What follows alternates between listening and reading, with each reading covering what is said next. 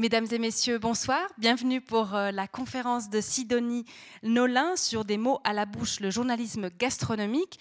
Euh, je, j'en profite d'ailleurs tout de suite pour remercier euh, monsieur Vincent Bellet d'être là, de la librairie de Paillot Libraire, euh, qui est venu notamment avec euh, ce livre-là, mais aussi d'autres ouvrages euh, où euh, Sidonie Nolin est auteur. Avant de vous la présenter, je me permets de vous annoncer notre prochain événement qui sera à Double. Ce sera jeudi trois mai.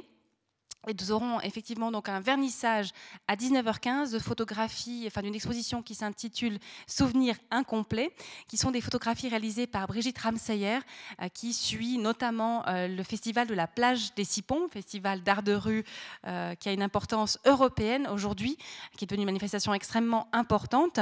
Et donc on nous découvrirons cette exposition qui est centrée beaucoup sur le public, puisque cette question du public va être au centre du débat qui suivra, euh, qui est un débat qui interroge ce que les, le festi- enfin notamment les, les, le, le festival de la plage des Six Pompes, mais de manière générale, les festivals ou les manifestations artistiques dans l'espace urbain, ce qu'elles peuvent apprendre à des institutions comme les nôtres qui sont un petit peu enfermées dans de beaux murs, mais néanmo- néanmoins euh, encloses euh, entre euh, quatre murs.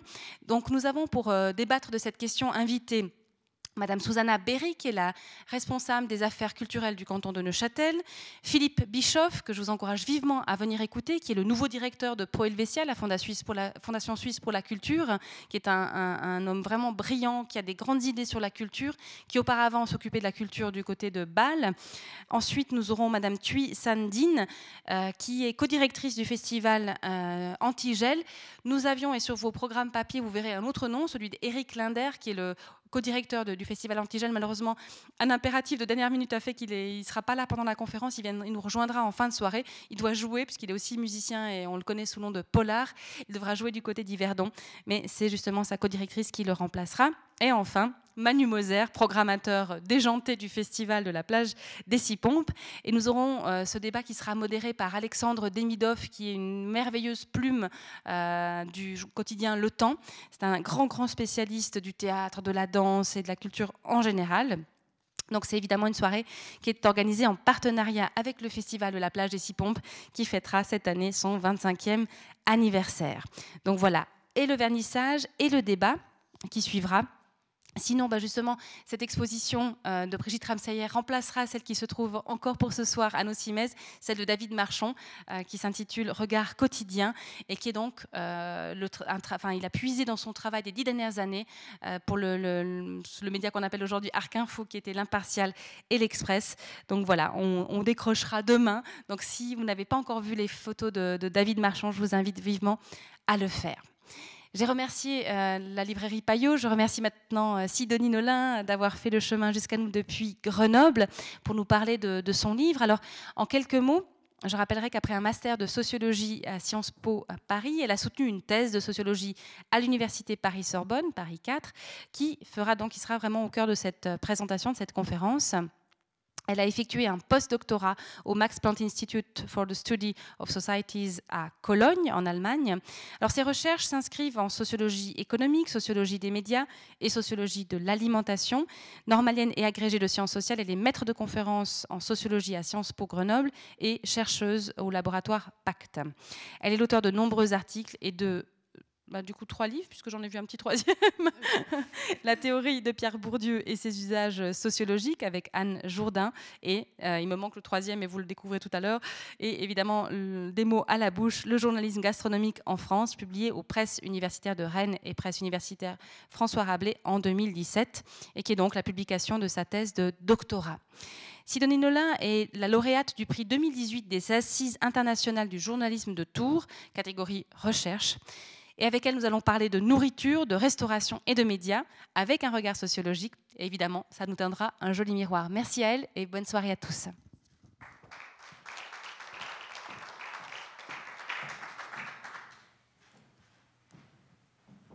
Merci beaucoup. Euh, tout d'abord, bah, merci euh, de l'invitation du Club quarante-quatre. Je suis très honorée d'être ici ce soir et euh, donc de pouvoir vous parler de mes objets de recherche, notamment de mon travail, comme cela a été dit, de thèse, qui portait sur la, la question du journalisme gastronomique en France. Alors, euh, ce qui m'intéressait au départ, c'était le, la question des mondes journalistiques qui sont en lien avec des mondes économiques Et dans le cas de la gastronomie, c'est un, c'est un bon exemple de, de cette situation, puisqu'il y a tout un secteur agroalimentaire, secteur de la restauration, secteur de, de l'artisanat, qui, euh, qui sont très dépendants de, de ces, ces formes de médiatisation. Et je me suis posé la question de savoir comment euh, on en venait à parler de ce dont on parle dans les médias quand on parle d'alimentation. Comment les journalistes décident de parler plutôt de tel ou tel restaurant, pourquoi ils décident d'en dire du bien ou du mal, qu'est-ce qui en fait peut expliquer le fait de, de médiatiser certains producteurs plutôt que d'autres. Donc je me suis intéressée à l'histoire du journalisme gastronomique et à différents éléments qui peuvent expliquer les, les contenus médiatiques. Alors, le contexte historique, les contextes économiques et sociaux, aussi les rapports de concurrence entre entreprises de presse et le monde concurrent, enfin, de, du journalisme aussi comme, comme espace concurrentiel. Et puis ensuite, à un niveau un peu plus, si on continue à descendre, l'organisation du travail, en quoi la façon de travailler des journalistes va impliquer qu'ils vont plutôt parler de quelque chose que, que d'autre chose. Et enfin, à un niveau plus individuel, l'histoire particulière et la trajectoire sociale de ces journalistes, comment ça influe sur leur vision euh, du monde euh, gastronomique et, et culinaire. Alors aujourd'hui, je vais vous présenter euh, seulement trois, trois éléments. Dans un premier temps, je vais revenir sur cette histoire, d'où ça vient ce journalisme gastronomique, comment ça a été, de quand ça date et, et comment ça a évolué au cours du temps. Euh, dans un second temps, enfin qui sera un, plutôt de grand temps en réalité, euh, je m'intéresserai à, à qui sont ces journalistes gastronomiques, d'où ils viennent et euh, comment ils se représentent leur, leur identité professionnelle, qui ils sont et, et de quoi ils vont parler, et comment ils se représentent aussi leur rapport au lectorat euh, Euh, des médias gastronomiques. Et puis je ferai une ouverture plutôt en guise de conclusion sur les évolutions plutôt contemporaines de ce monde-là avec la numérisation et les nouvelles formes de médiatisation qui touchent aussi euh, le journalisme gastronomique. Alors, de quoi on parle quand on parle de journalisme gastronomique? C'est pas si évident que ça. En fait, moi, ce qui m'intéressait, c'était les gens qui euh, gagnent leur vie, qui, dont le, le métier principal, c'est d'écrire ou de travailler dans des médias sur l'alimentation. Et euh, donc ça exclut tous les journalistes qui en fait sont journalistes, euh, notamment il y en a beaucoup dans les quotidiens régionaux qui sont en fait très polyvalents et qui parmi leurs attributions écrivent sur les restaurants locaux. Ceux-ci je les ai moins regardés, moi ce qui m'intéressait c'est vraiment les gens qui travaillaient à temps plein sur ces, ces rubriques, soit les rubriques culinaires, à savoir les recettes, enfin les gens qui écrivent dans les magazines, alors il y a, il y a toujours une ou deux recettes dans les... dans les publications, ou sinon il y a des magazines spécialisés qui, qui publient beaucoup de recettes, qui écrivent des reportages sur des producteurs ou sur des produits, ou qui font de la critique de restaurants. Alors souvent, je parle, il y a une partie de, de mon travail, on verra, c'est, c'est plutôt le profil de ces gens-là qui, qui critiquent des restaurants. Sachant que souvent, c'est des profils un peu mixtes, il y a quand même une différence avec des gens qui écrivent plutôt des recettes et des gens qui font plutôt de la critique de restaurants, mais dans la réalité, ce sont, euh, c'est souvent, euh, les gens font un peu, des, un peu des deux quand ils font ça à temps, à temps plein, euh, à titre professionnel. Alors ce sont des journalistes français aussi, je précise, et même encore plus restreint que français, c'est essentiellement des journalistes parisiens, dans la mesure où en France, le monde de l'information est très centralisé. La plupart des médias nationaux ont leur siège à Paris, et donc la, la plupart des journalistes qui vivent de la, de la critique gastronomique ou de, de l'écriture de recettes sont généralement localisés en Île-de-France, ou euh, enfin oui, en Île-de-France. Il y en a quelques-uns dans d'autres villes, mais c'est majoritairement des gens qui, qui sont en, en Île-de-France. Alors, qui sont-ils ? euh, Donc, ce sont des gens qui vivent de cette activité-là. Ça exclut deux types de populations auxquelles on pourrait penser assez spontanément quand on parle de journalisme gastronomique. Ça exclut les inspecteurs qui travaillent pour les guides. Alors, notamment les inspecteurs qui travaillent pour le guide Michelin, qui ont un profil en fait très particulier et très différent de celui des, des journalistes qui écrivent euh, dans la rubrique gastronomie de l'Express ou dans la rubrique gastronomie du monde ou dans Cuisine et Vin de France ou Saveurs qui sont des, des magazines spécialisés pour le, le grand public.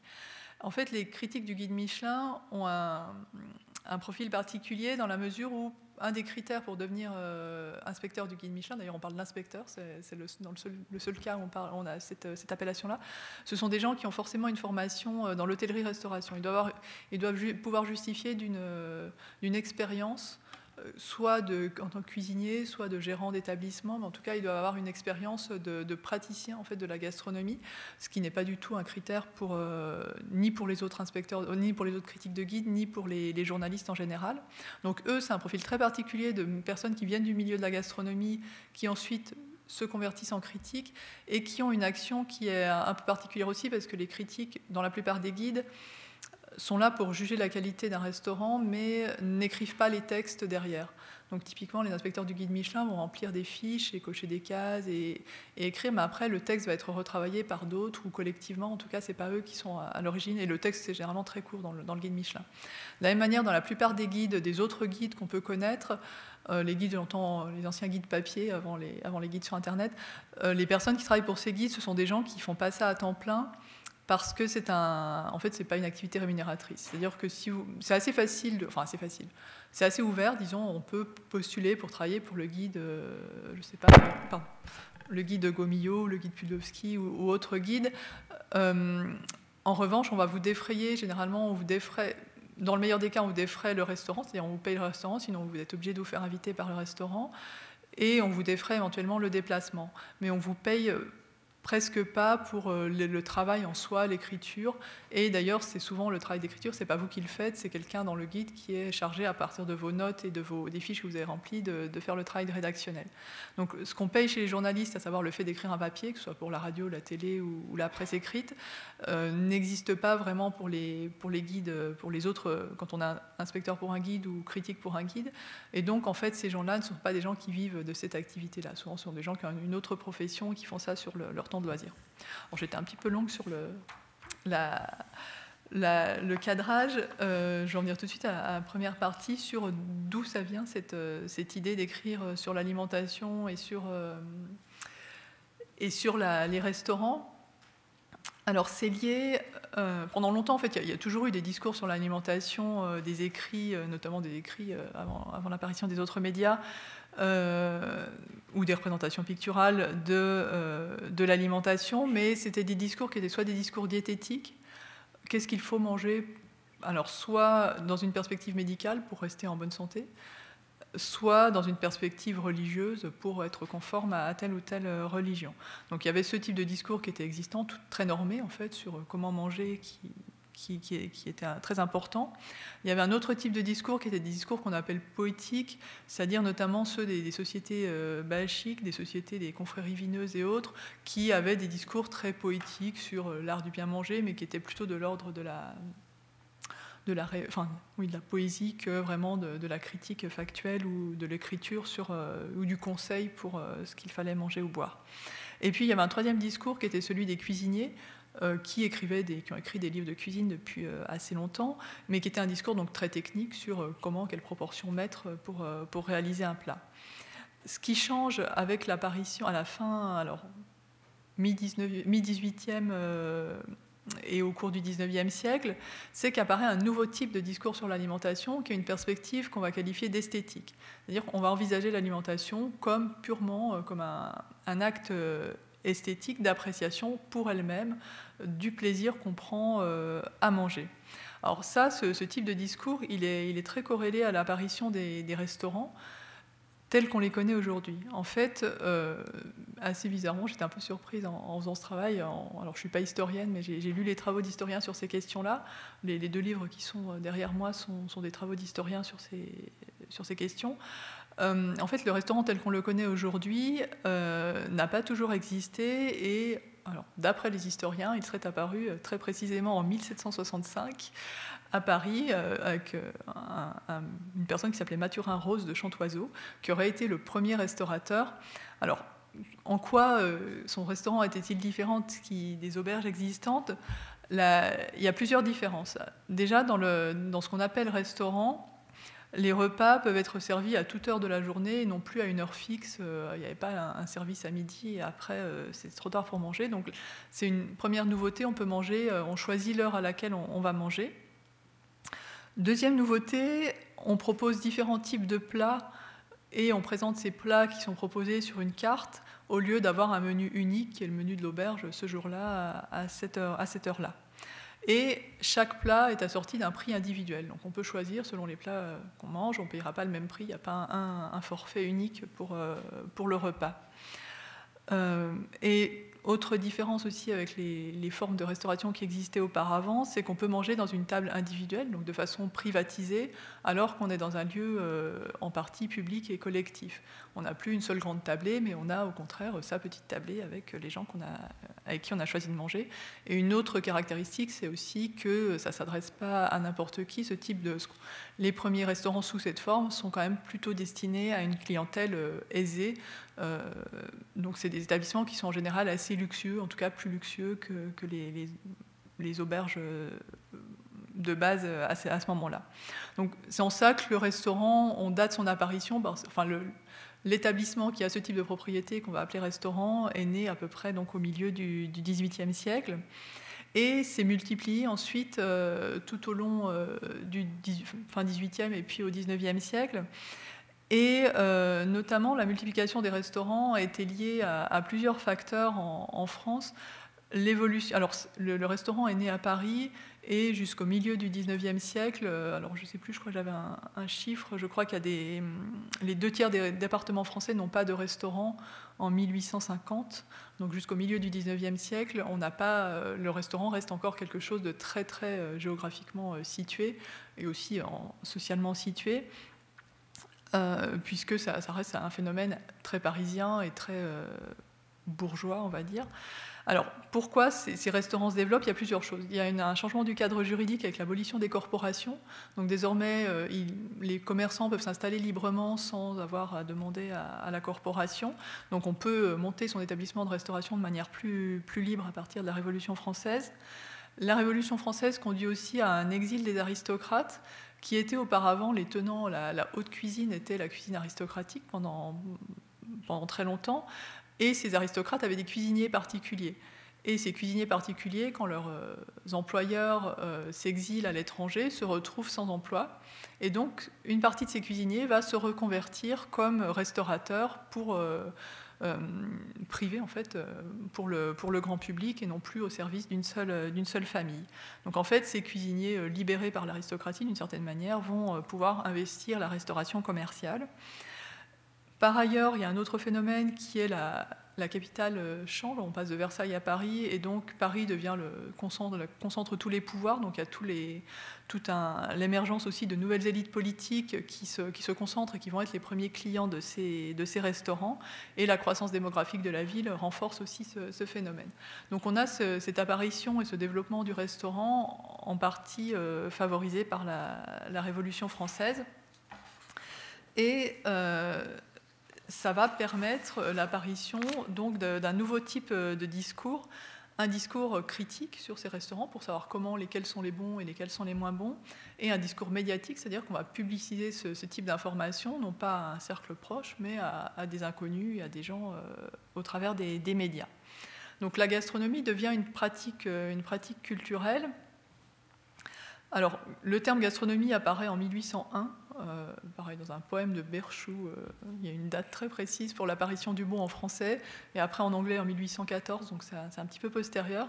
Alors gastro, ça vient du estomac, gaster, l'estomac, et nomos, c'est la, la règle en grec, donc c'est une façon à la fois hédonique et réglée de, de s'alimenter, et qui est détachée, l'idée de la gastronomie, c'est détacher l'alimentation des considérations symboliques, religieuses ou médicales qui prévalaient, qui prévalaient jusqu'alors. Le seul critère de jugement, c'est le goût. C'est l'idée qu'on va considérer le goût comme le goût artistique va être le principe de jugement pour savoir ce qui est bon ou pas bon dans le domaine de la gastronomie. Alors, c'est aussi favorisé par le développement des, des médias et de l'édition à, à la fin du dix-neuvième siècle, qui vont permettre en fait de... de diffuser quand on mange, c'est une expérience qui est subjective, parce que la façon dont on apprécie, est une, on l'apprécie de manière privée, et c'est une expérience qui est aussi éphémère, c'est-à-dire que ça ne dure pas euh, très longtemps. Et donc, le fait de, d'écrire dans les médias sur son expérience d'alimentation, ça va permettre de transformer cette expérience éphémère en quelque chose de durable, ça va laisser une trace, et puis de partager aussi quelque chose qui est, euh, qui est subjectif. Donc, la, la médiatisation, en fait, de, de l'expérience gastronomique va être un moyen de la, de la partager et de, de développer aussi cette représentation de l'alimentation comme, euh, comme gastronomie, comme manière de, de bien manger.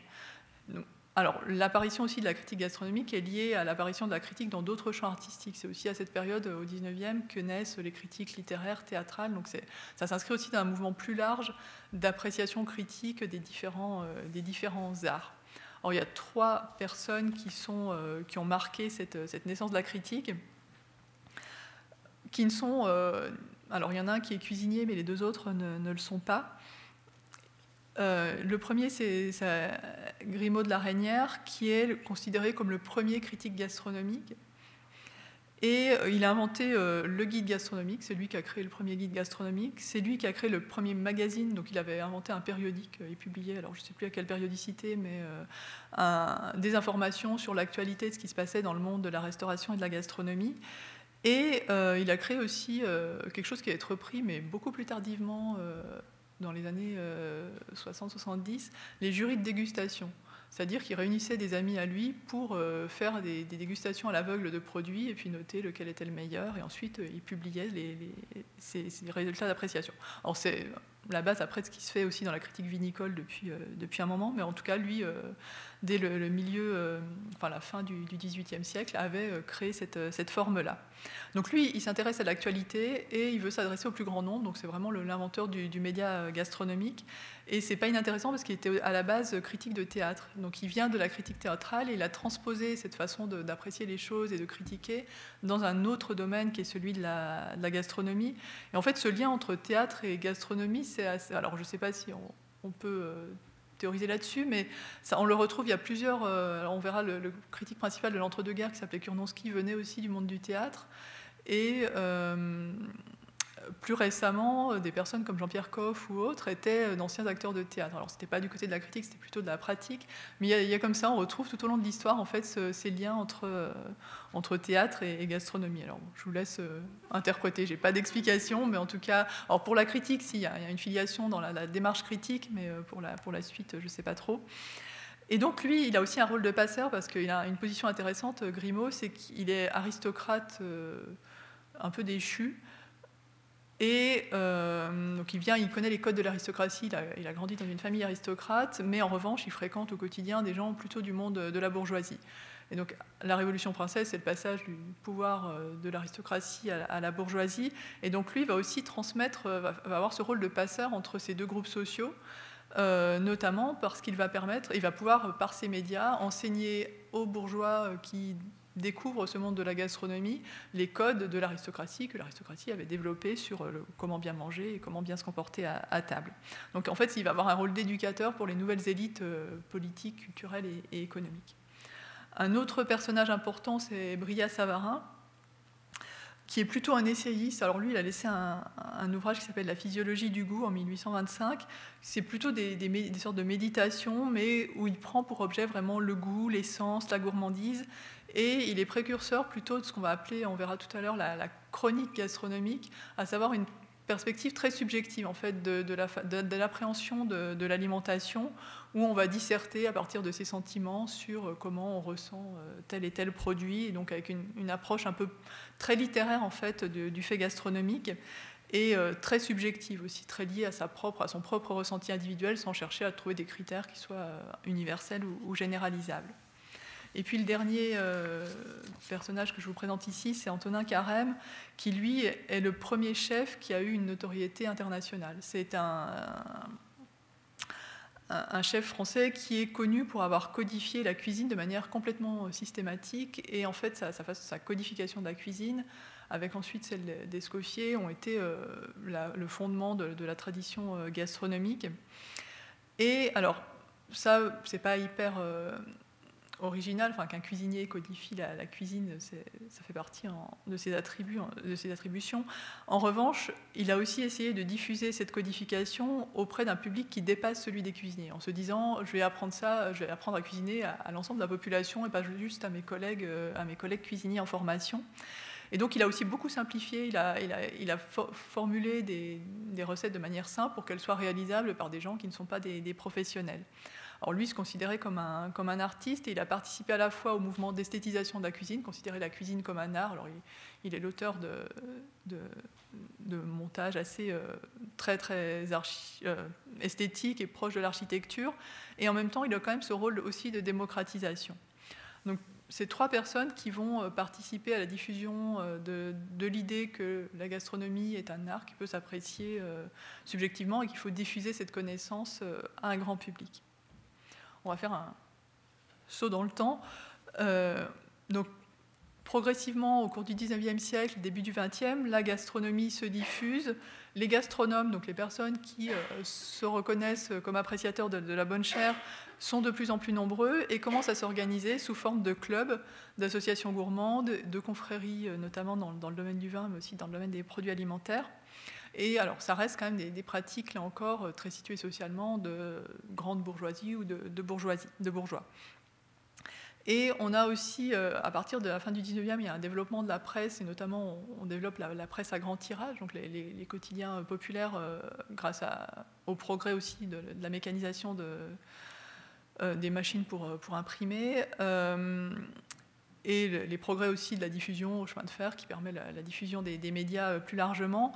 On a une diffusion de la presse en général, et notamment aussi de la presse en particulier gastronomique, avec plusieurs types de publications, beaucoup de publications qui sont des publications euh, de cuisine culinaire pour les femmes, pour les ménagères, euh, des, des publications, alors presse féminine, on va dire, et euh, très axées sur, euh, sur la, la cuisine, et puis aussi des publications euh, plus gastronomiques euh, sur euh, la, les, les, sorti- enfin, le, le, les restaurants et euh, la, la cuisine à, à l'extérieur de chez soi. Alors, Le, en fait, le, le développement de la gastronomie est intrinsèquement lié au développement du tourisme. Les deux vont, vont aller de pair, et le développement du tourisme est aussi intrinsèquement lié au développement des moyens de transport. C'est-à-dire que fin dix-neuvième, le chemin de fer se généralise. C'est l'époque où se créent sur la Côte d'Azur les grands palaces pour la clientèle, euh, alors les riches touristes, notamment euh, britanniques, qui, qui descendent grâce au chemin de fer plus facilement euh, sur la Côte d'Azur. Il y a une association entre un hôtelier suisse, César Ritz, et un cuisinier euh, très en vogue à l'époque, qui est Auguste Escoffier, qui devient euh, le, qui rend visible aussi la, à la fois l'association entre tourisme et gastronomie, et puis qui, qui rend visible aussi l'existence de, de l'hôtellerie et de la, de la haute cuisine. Et apparaissent à cette époque-là, donc fin dix-neuvième, grâce au développement du chemin de fer, les premiers guides touristiques. Donc c'est des, le format du guide qui dit aux gens euh, allez plutôt dans telle ville et euh, allez plutôt voir tel monument. Les premiers guides touristiques ne mentionnent pas la gastronomie. Ils ne parlent pas des, des endroits où aller manger, ils disent simplement ce qu'il faut aller voir comme, comme monument touristique. C'est qu'au cours du vingtième siècle que va apparaître dans ces guides touristiques l'idée qu'en plus on va vous signaler le bon restaurant où s'arrêter. Alors, il y a cette première apparition, enfin, ce premier développement du tourisme grâce au chemin de fer. Un second développement est favorisé par la, enfin, par la généralisation d'automobiles. Donc, plutôt début vingtième siècle, une démocratisation. Alors là encore très relative, hein, ça reste quand même une. C'est pas, c'est, tout le monde n'a pas accès à la voiture à, au début vingtième siècle, mais en tout cas, de plus en plus de gens ont les moyens de se développer, d'aller de, de ville en ville. En mille neuf cent un est créé le guide Michelin. Donc au départ, donc c'est l'entreprise de pneumatiques qui est complètement liée au développement de la, de la voiture, et qui est un guide simplement qui indique les endroits où faire euh, regonfler ses pneus, ou faire, euh, enfin réparer ses pneus. Je ne sais même pas quel était le, le format des pneus à l'époque, mais en tout cas les, les stations essence. On va vous indiquer en gros les, les endroits où vous arrêtez quand vous avez un problème avec votre véhicule. Et c'est qu'en mille neuf cent vingt-trois, donc une vingtaine d'années après, qu'apparaît dans le guide Michelin euh, des rubriques Euh, mention, de, concernant les restaurants. Donc c'est euh, en tant qu'automobiliste, si vous avez besoin de vous arrêter quelque part, bah, allez plutôt manger dans tel restaurant plutôt que, que dans tel autre. Donc ça, ça va vraiment de pair, enfin, les deux vont complètement ensemble. Et progressivement apparaît l'idée que la gastronomie peut devenir un motif de déplacement pour les gens. C'est-à-dire que pour, que les, pour développer le tourisme, on va les attirer aussi, et on, ça va valoir le coup de faire un détour euh, s'il y a un bon restaurant euh, à un endroit donné. Donc on va présenter, c'est une forme de patrimonialisation de la gastronomie, on va la présenter comme un, un lieu d'intérêt, enfin un objet d'intérêt au même sens qu'un monument ou qu'un euh, je sais pas quoi, un, un bâtiment historique qui, qui mériterait un, un détour euh, quand on est touriste. Donc les, les guides touristiques vont vraiment être les artisans de cette transformation, et ça va changer euh, aussi le contenu de la, euh, de la nourriture qui est proposée aux gens. Alors, notamment parce que dans ces guides touristiques, quels restaurants on va évoquer ? On va évoquer les restaurants qui correspondent au goût bourgeois, c'est-à-dire qu'on s'adresse à une clientèle de, de bourgeois qui sont en, en déplacement, et donc on leur propose des établissements qui correspondent à ce qu'eux attendent d'un établissement en termes de propreté, de, je sais pas quoi, de, de règles de, de savoir-vivre, de types d'aliments qui sont proposés, de standing de, de la présentation des couverts, des assiettes et autres. Donc, en gros, on va essayer de recommander évidemment les, les restaurants qui correspondent à ce qu'attend, euh, ce qu'attend la bourgeoisie quand elle va au restaurant. Et ça va favoriser en fait la création des, des cuisines régionales. C'est-à-dire que les cuisines régionales ont été inventées à cette époque-là. Et ce qu'on a appelé la cuisine régionale, c'est une cuisine qui correspond à la fois au goût bourgeois et qui en même temps correspond aussi à l'idée de l'exotisme des bourgeois. C'est-à-dire qu'il faut qu'il y ait un côté typique, local, qu'on ne trouve pas chez soi dans cette, dans cette cuisine régionale. Donc les, la bourgeoisie va rechercher un modèle familial, rural et provincial dans, dans les restaurants, et ça va déboucher sur cette invention de la, de la cuisine régionale conforme au goût bourgeois. En fait, ce qu'on, a, ce qu'on appelle la cuisine régionale, ce n'est pas forcément la cuisine populaire existante auparavant, c'est une, un travail de cette cuisine populaire de telle sorte à ce qu'il soit conforme à ce, que, ce qu'attendaient les... Les, les bourgeois. Donc, en fait, il y a une action modernisatrice des guides sur la, la, la cuisine qui sont proposées.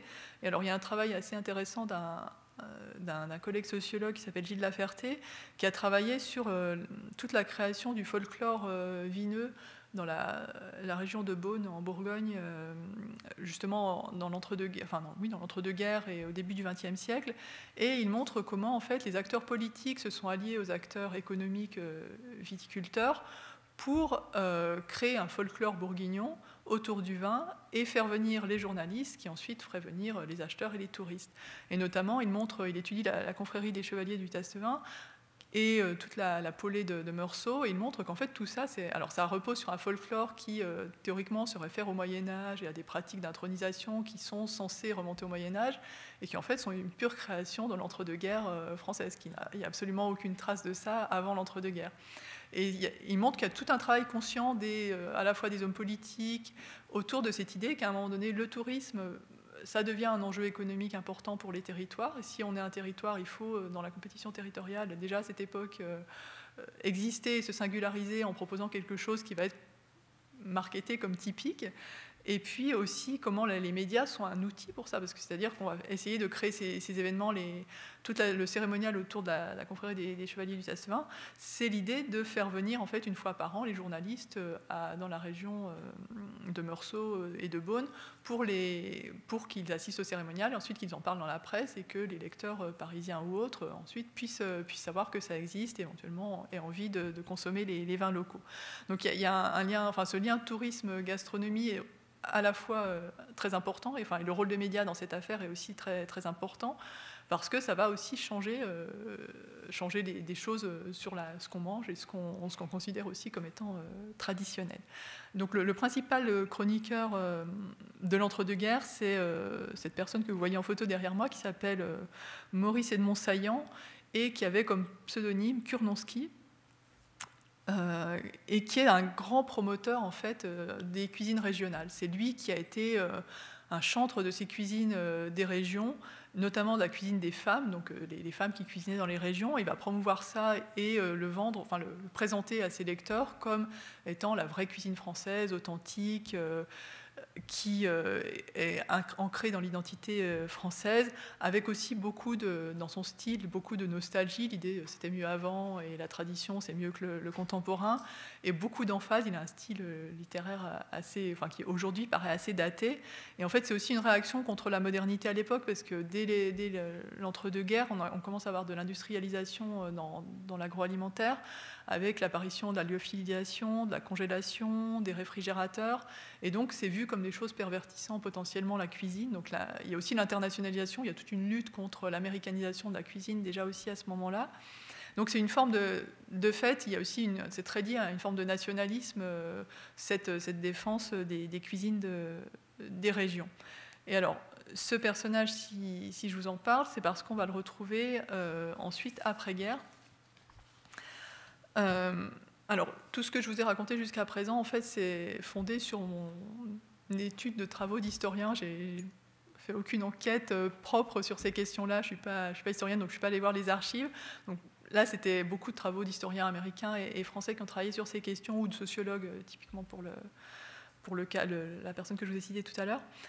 Après-guerre, je, bon, mon idée, c'était de re- reconstituer un, quand même un petit peu, d'avoir une sorte de panorama de, de l'évolution de ce, de ce métier de critique gastronomique. Et sur l'après-guerre, en fait, entre mille neuf cent quarante-cinq et les années quatre-vingts, il y avait...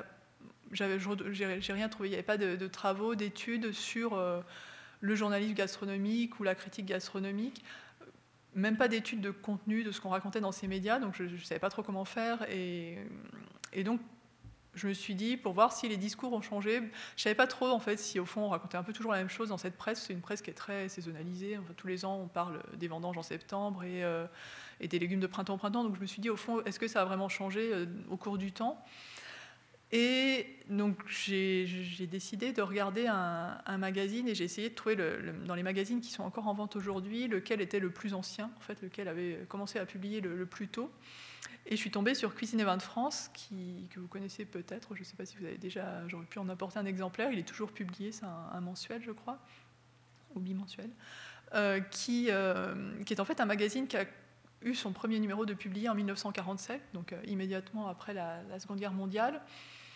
Et je me suis rendu compte après coup qu'en fait, à cette époque-là, il était un peu seul sur le marché. C'est-à-dire qu'il y a très peu d'autres magazines qui s'adressaient au grand public et qui proposaient à la fois des recettes de cuisine. Alors c'est un magazine qui propose des recettes de cuisine, des reportages sur les produits, éventuellement parfois des bancs d'essais sur quel est le meilleur thon en conserve ou quelle est la meilleure huile d'olive à acheter, euh, des reportages, quelques critiques aussi de restaurants.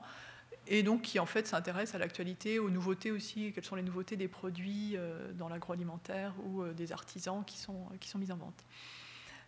Et donc j'ai, j'ai regardé ce magazine depuis son origine, j'ai, je suis allée à la Bibliothèque nationale en, à Paris qui, qui conserve un, un numéro de, de chaque exemplaire publié de tout, toute publication en France. Et euh, donc j'ai dépouillé ces différents magazines. Et ce qui m'a permis de voir aussi comment... Alors, je suis partie du contenu, c'est-à-dire que j'ai pas, je sais pas, j'ai peu d'informations sur qui étaient les lecteurs ou sur quel était le, le marché, quels étaient les concurrents de ce magazine-là. En fait, la figure du lecteur, je la vois au travers de la façon dont les journalistes s'adressent aux gens et à qui ils s'adressent. Donc tout ce que je vais vous dire sur les lecteurs, c'est à partir du contenu du magazine, on, on en déduit à, à qui ils s'adressaient. Il y a plusieurs choses qui m'ont intéressée. C'est qui sont les journalistes gastronomiques, en gros, qui écrit dans le magazine au cours du temps, est-ce que ça change ? De quoi on parle ? Est-ce qu'on parle de la même chose ou est-ce qu'on parle de la même chose de la même façon ? Et puis à qui on s'adresse euh, au cours du temps. Et alors ce magazine, pour faire le lien avec ce qui, ce qui était dit avant, il a été fondé par Curnonsky. C'est ce fameux critique de l'avant-guerre qui était le, le critique assez connu. Enfin, il y en a quelques-uns et il l'a fondé, qui ont tous participé, enfin, qui ont participé à ce magazine. Il est le fondateur avec une, une femme qui est davantage tombée dans l'oubli que lui, qui s'appelait Madeleine Decure, qui a, ils sont les cofondateurs de ce, de ce magazine. Et pendant longtemps, il a été le, le rédacteur en chef de, de ce magazine. Donc, au travers de son évolution, on peut voir un peu aussi une évolution de la façon de représenter l'alimentation euh, au XXe siècle, sachant que c'est un magazine, effectivement, c'est un cas particulier, hein, ça, ça n'est, c'est pas exhaustif. Euh, et c'est un magazine qui aujourd'hui encore est assez particulier dans le, dans le champ de la presse gastronomique, dans la mesure où il, euh, il combine à la fois cuisine et vin, ce qui est assez rare. Généralement, il y a des magazines soit spécialisés sur le vin, soit plutôt spécialisés sur la cuisine. Celui-ci euh, a toujours, depuis l'origine, s'appelle Cuisine et Vin, donc à, à mélanger les deux. Et euh, c'est un magazine aussi qui, on le verra à certains moments, ça se, ça se sent quand on le lit, est assez traditionnel. Il s'adresse plutôt à la bourgeoisie classique ou classe moyenne supérieure, et il est assez conservateur en fait dans sa façon de représenter la cuisine. Il n'est pas, il n'est pas pionnier des nouvelles tendances euh, culinaires. Alors, trois périodes en fait qui correspondent. Alors là, je vais, je vais passer à l'entrée par les, par les types de journalistes qui, qui écrivent dedans.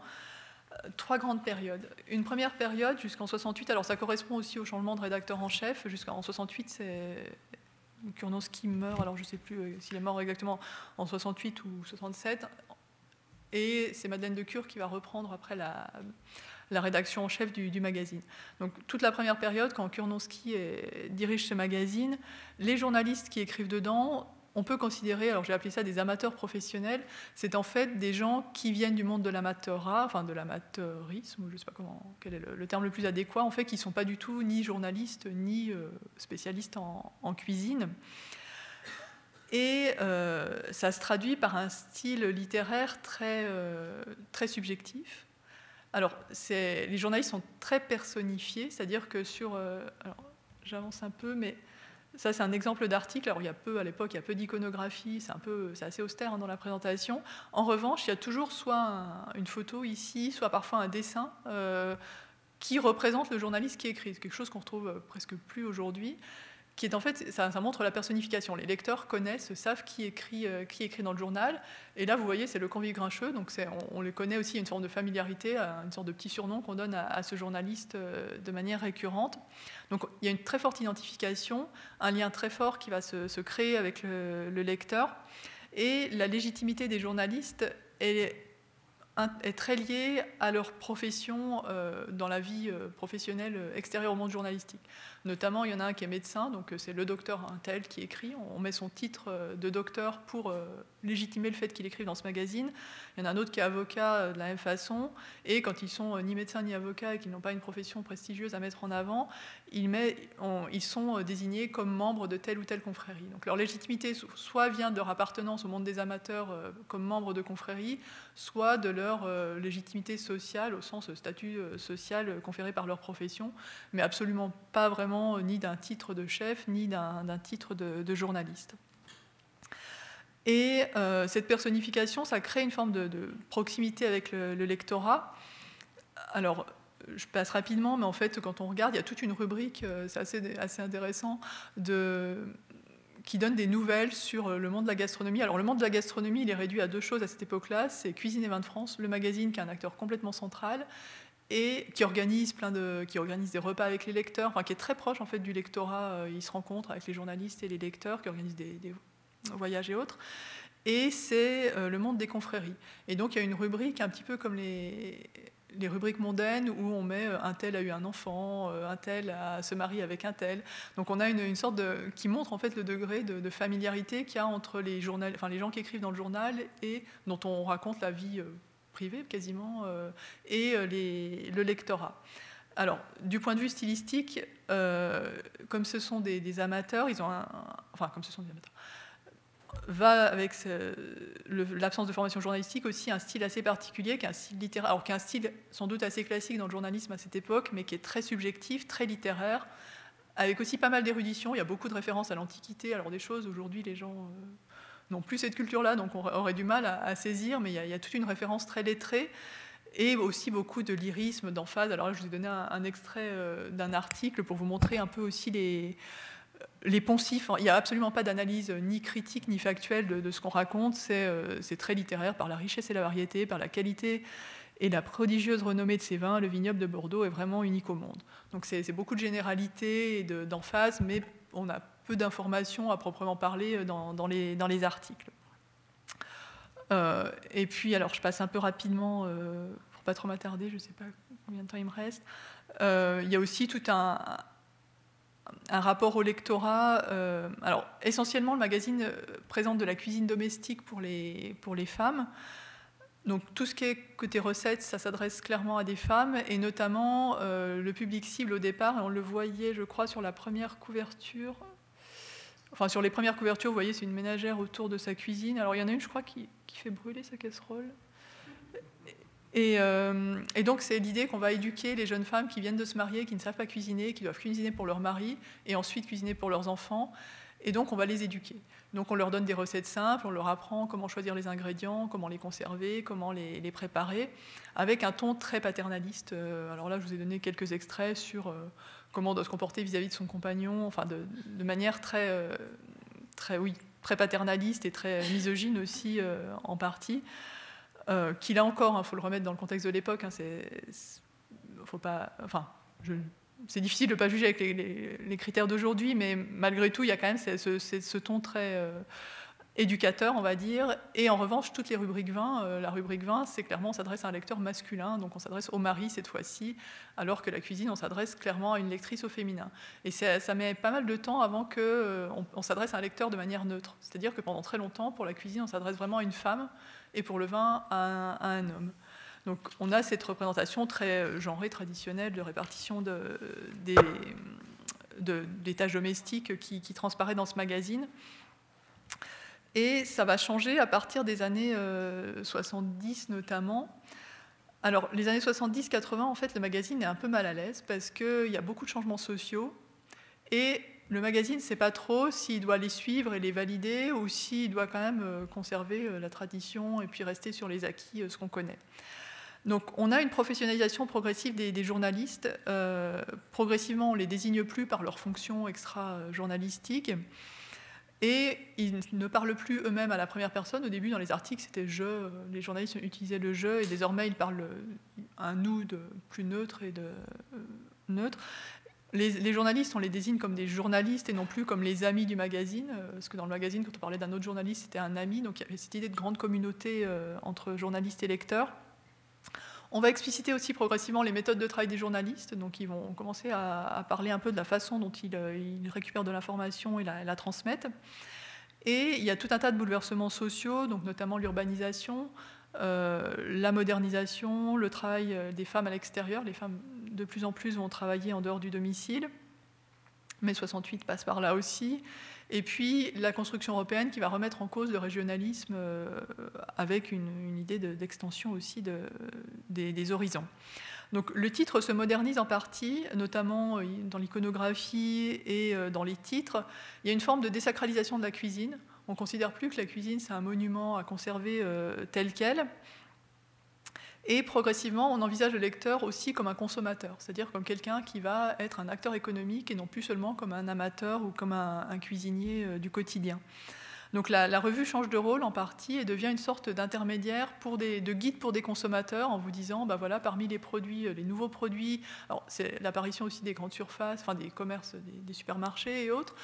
Ça change l'offre à disposition. Les gens sont un peu perdus au départ. Alors il y a des, c'est assez drôle de voir cette Des, dans le courrier des lecteurs, alors c'est un courrier qui est choisi par le magazine, mais on, on a ce, ces lecteurs qui demandent des conseils sur comment choisir son réfrigérateur, comment choisir euh, des crèmes glacées, parce que c'est des produits qui sont nouveaux à l'époque et on sait pas, on sait pas, il y a peu de moyens d'information en fait à ce moment-là, et, et donc on se tourne en partie vers ce magazine comme guide pour, euh, pour la consommation.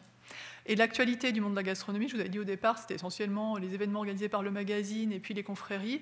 Désormais, c'est aussi toutes les, les actualités du, du commerce et de l'industrie autour des marques de l'agroalimentaire. Donc on va, on va parler, telle marque organise un salon, telle marque fait, lance tel produit. Donc ça va être l'actualité aussi du, du, du monde socio-économique avec les, les foires, les salons, Euh, à destination soit du grand public, soit des, soit des professionnels. Donc c'est au même moment en fait, qu'apparaît euh, la presse consumériste, euh, cinquante millions de consommateurs, et cetera, qui sont en fait la presse vraiment dédiée à, à aider les consommateurs. Ça, ça, ça date de la même période et on, on en voit des traces, euh, des traces ici. Pour autant... Pour autant, le magazine n'est pas complètement, euh, n'adhère pas complètement à toutes ces évolutions. Et alors, il y a plusieurs indicateurs de cela. Typiquement, la critique gastronomique apparaît à peu près à ce moment-là aussi. Euh, au début, au tout début du magazine, il y avait peu de critiques de restaurants parce que aussi on sortait de la guerre et qu'à l'époque les problèmes c'était, euh, en gros, il y avait euh, les produits étaient rationnés, donc c'était les problèmes n'étaient pas encore, euh, on n'était pas encore dans les Trente Glorieuses au, au tout début de la, de la création du magazine. Après là, on commence à avoir une, une pratique euh, en partie un peu plus hédonique de la, de la consommation et donc on a les critiques de restaurants qui apparaissent, mais euh, on voit que les règles déontologiques de la critique ne sont pas appliquées. Typiquement, la toute première critique de restaurant, c'est un, un des journalistes assez, euh, assez connu dans le maga- enfin, à l'époque, qui euh, dit « je suis allé chez mon, mon, mon copain qui, qui tient tel restaurant, euh, c'est évidemment succulent ». Et donc, non seulement il ne respecte pas les règles de distance, neutralité, objectivité, mais en plus, il ne le cache même pas. C'est-à-dire que c'est même pas une règle, la règle n'existe pas à ce moment-là. Euh, c'est pas, pour lui, ce n'est même pas un problème que de dire que je critique tel restaurant parce que c'est mon copain qui le tient, et j'en dis forcément du bien parce que c'est mon copain qui le tient. Donc non seulement on ne respecte pas vraiment ces règles déontologiques qui, qui après vont exister, mais en plus, on, on ne masque même pas le... Ça, ce n'est même pas un problème de ne pas les respecter. Donc ça, c'est un premier indice aussi du côté... Euh, on n'est pas dans le journalisme professionnel au sens où on l'entend aujourd'hui encore à ce moment-là.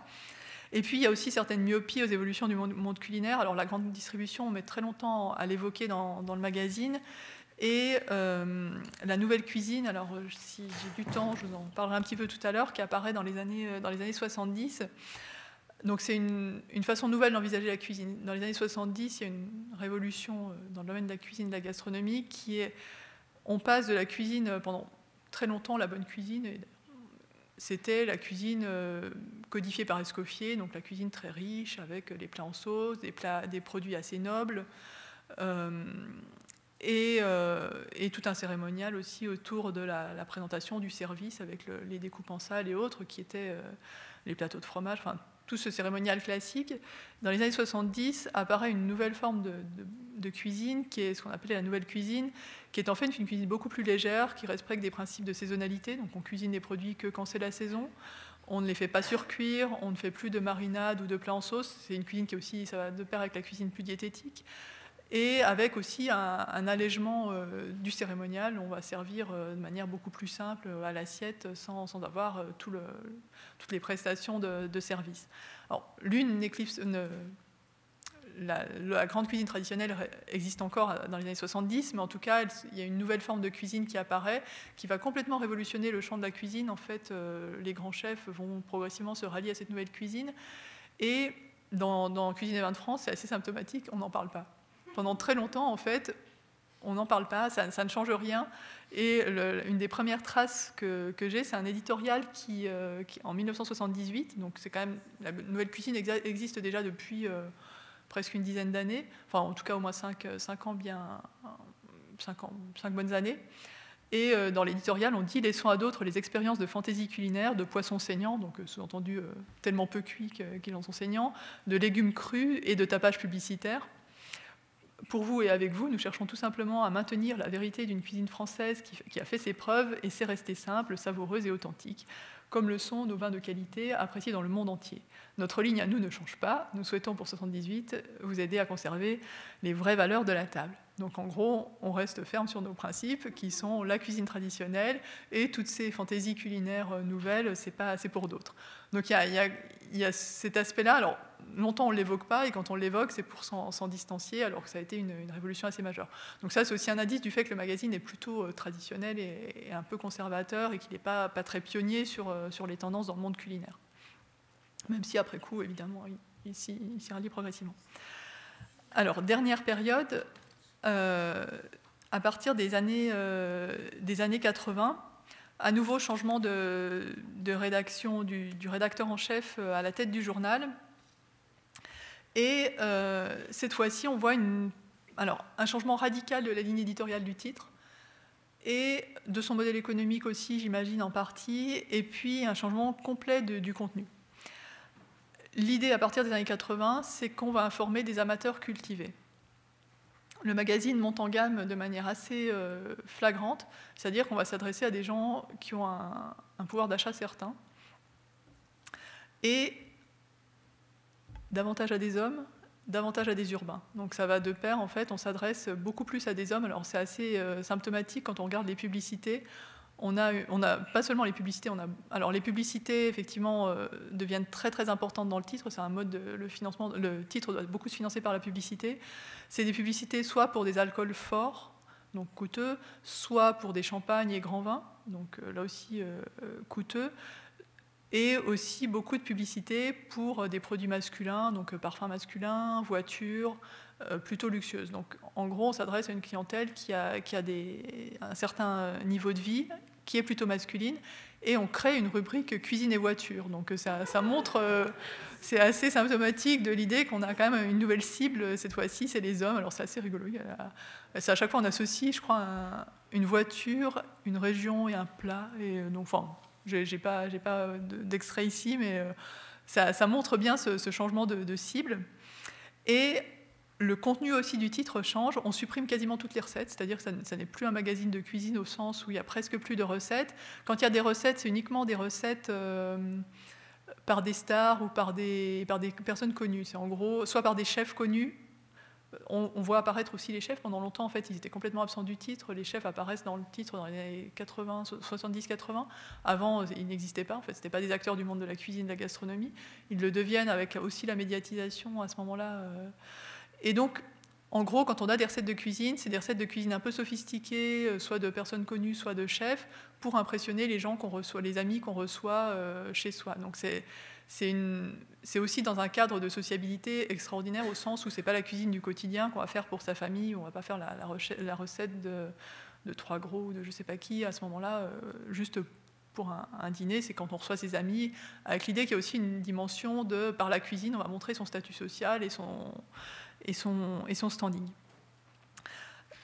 Donc ça va de pair aussi avec l'augmentation du temps libre à, à, à cette époque-là, et la cuisine aussi devient un, quelque chose, un temps plus, enfin le temps passé à cuisiner devient un temps plus choisi en partie, alors pas pour les femmes qui continuent à, à assumer la, l'essentiel de la cuisine au quotidien et toujours aujourd'hui, mais en tout cas en partie on peut se décharger d'une partie de ce fardeau grâce au progrès euh, des conserves, du surgelé et autres, et des instruments électroménagers qui font que on peut passer moins de temps à cuisiner, et donc on peut avoir une pratique de la cuisine qui est plus exceptionnelle et qui est plus, plus dans le cadre de loisirs. On va prendre le temps de cuisiner dans, dans le cadre de, de ces loisirs.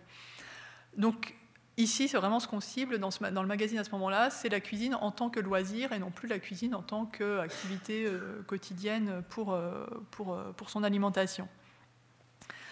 Et donc, on abandonne les dimensions pratiques des recettes, on abandonne aussi les conseils pour acheter des, pour acheter des, des produits bas de gamme dans les, dans les supermarchés. En revanche, on développe toute la, la dimension loisir de la cuisine, à savoir les sorties au restaurant aussi. Donc à la fois la cuisine d'exception quand on reçoit des gens et la, les sorties au restaurant. Et on se repositionne donc d'une pratique domestique vers une pratique culturelle. Et dans les années quatre-vingts apparaissent pour la première fois ce qu'on appelle aujourd'hui les foodies. Eux appellent ça les toqués de cuisine. C'est, en gros, c'est cette catégorie d'amateurs qui aiment cuisiner pour le plaisir. Et jusqu'à maintenant, on n'en avait jamais entendu parler. On s'adressait juste à des gens qui cuisinaient dans le cadre des réceptions ou du quotidien, mais pas par plaisir ou par, par passion. Donc ça, c'est en quatre-vingt-six qu'il y a cette première expression des toqués de cuisine. Il y a tout un énorme article sur des, des interviews de gens qui sont passionnés par, par la cuisine.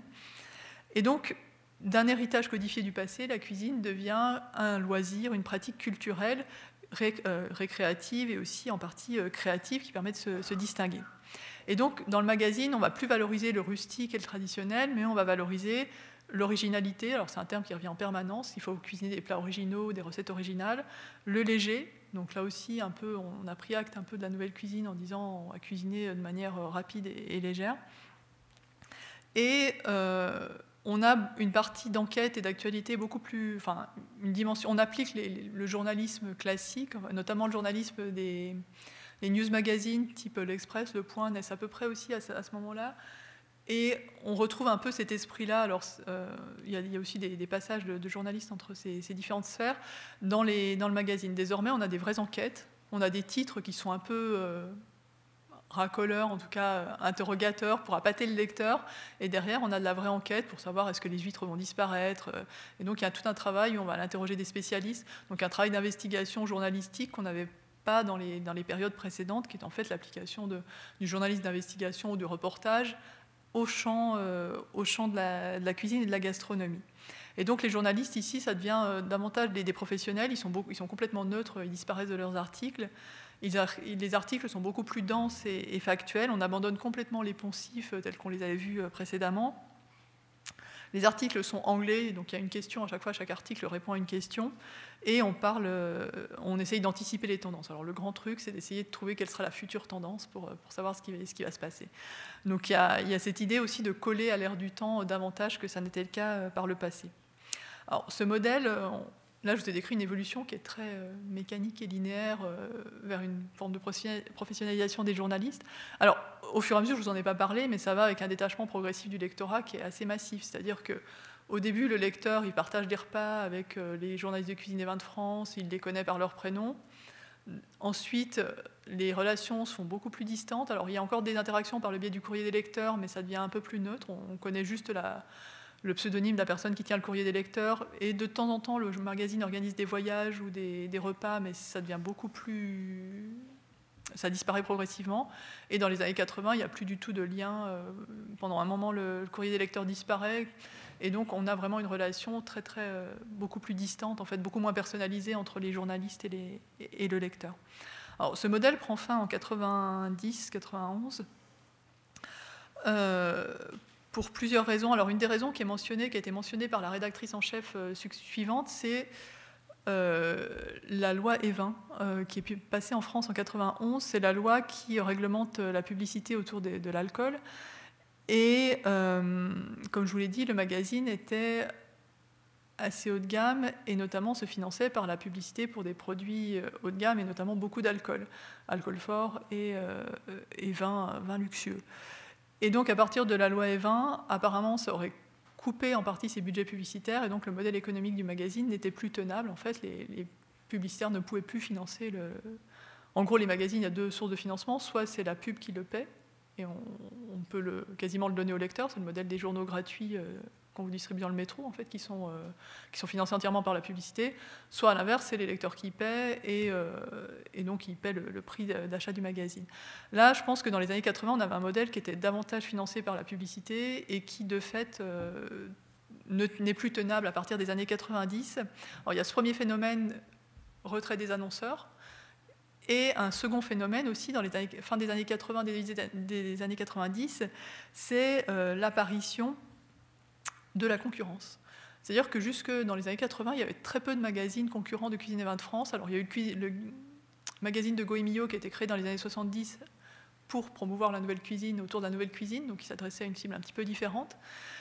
Et dans les années quatre-vingts quatre-vingt-dix, euh, arrive...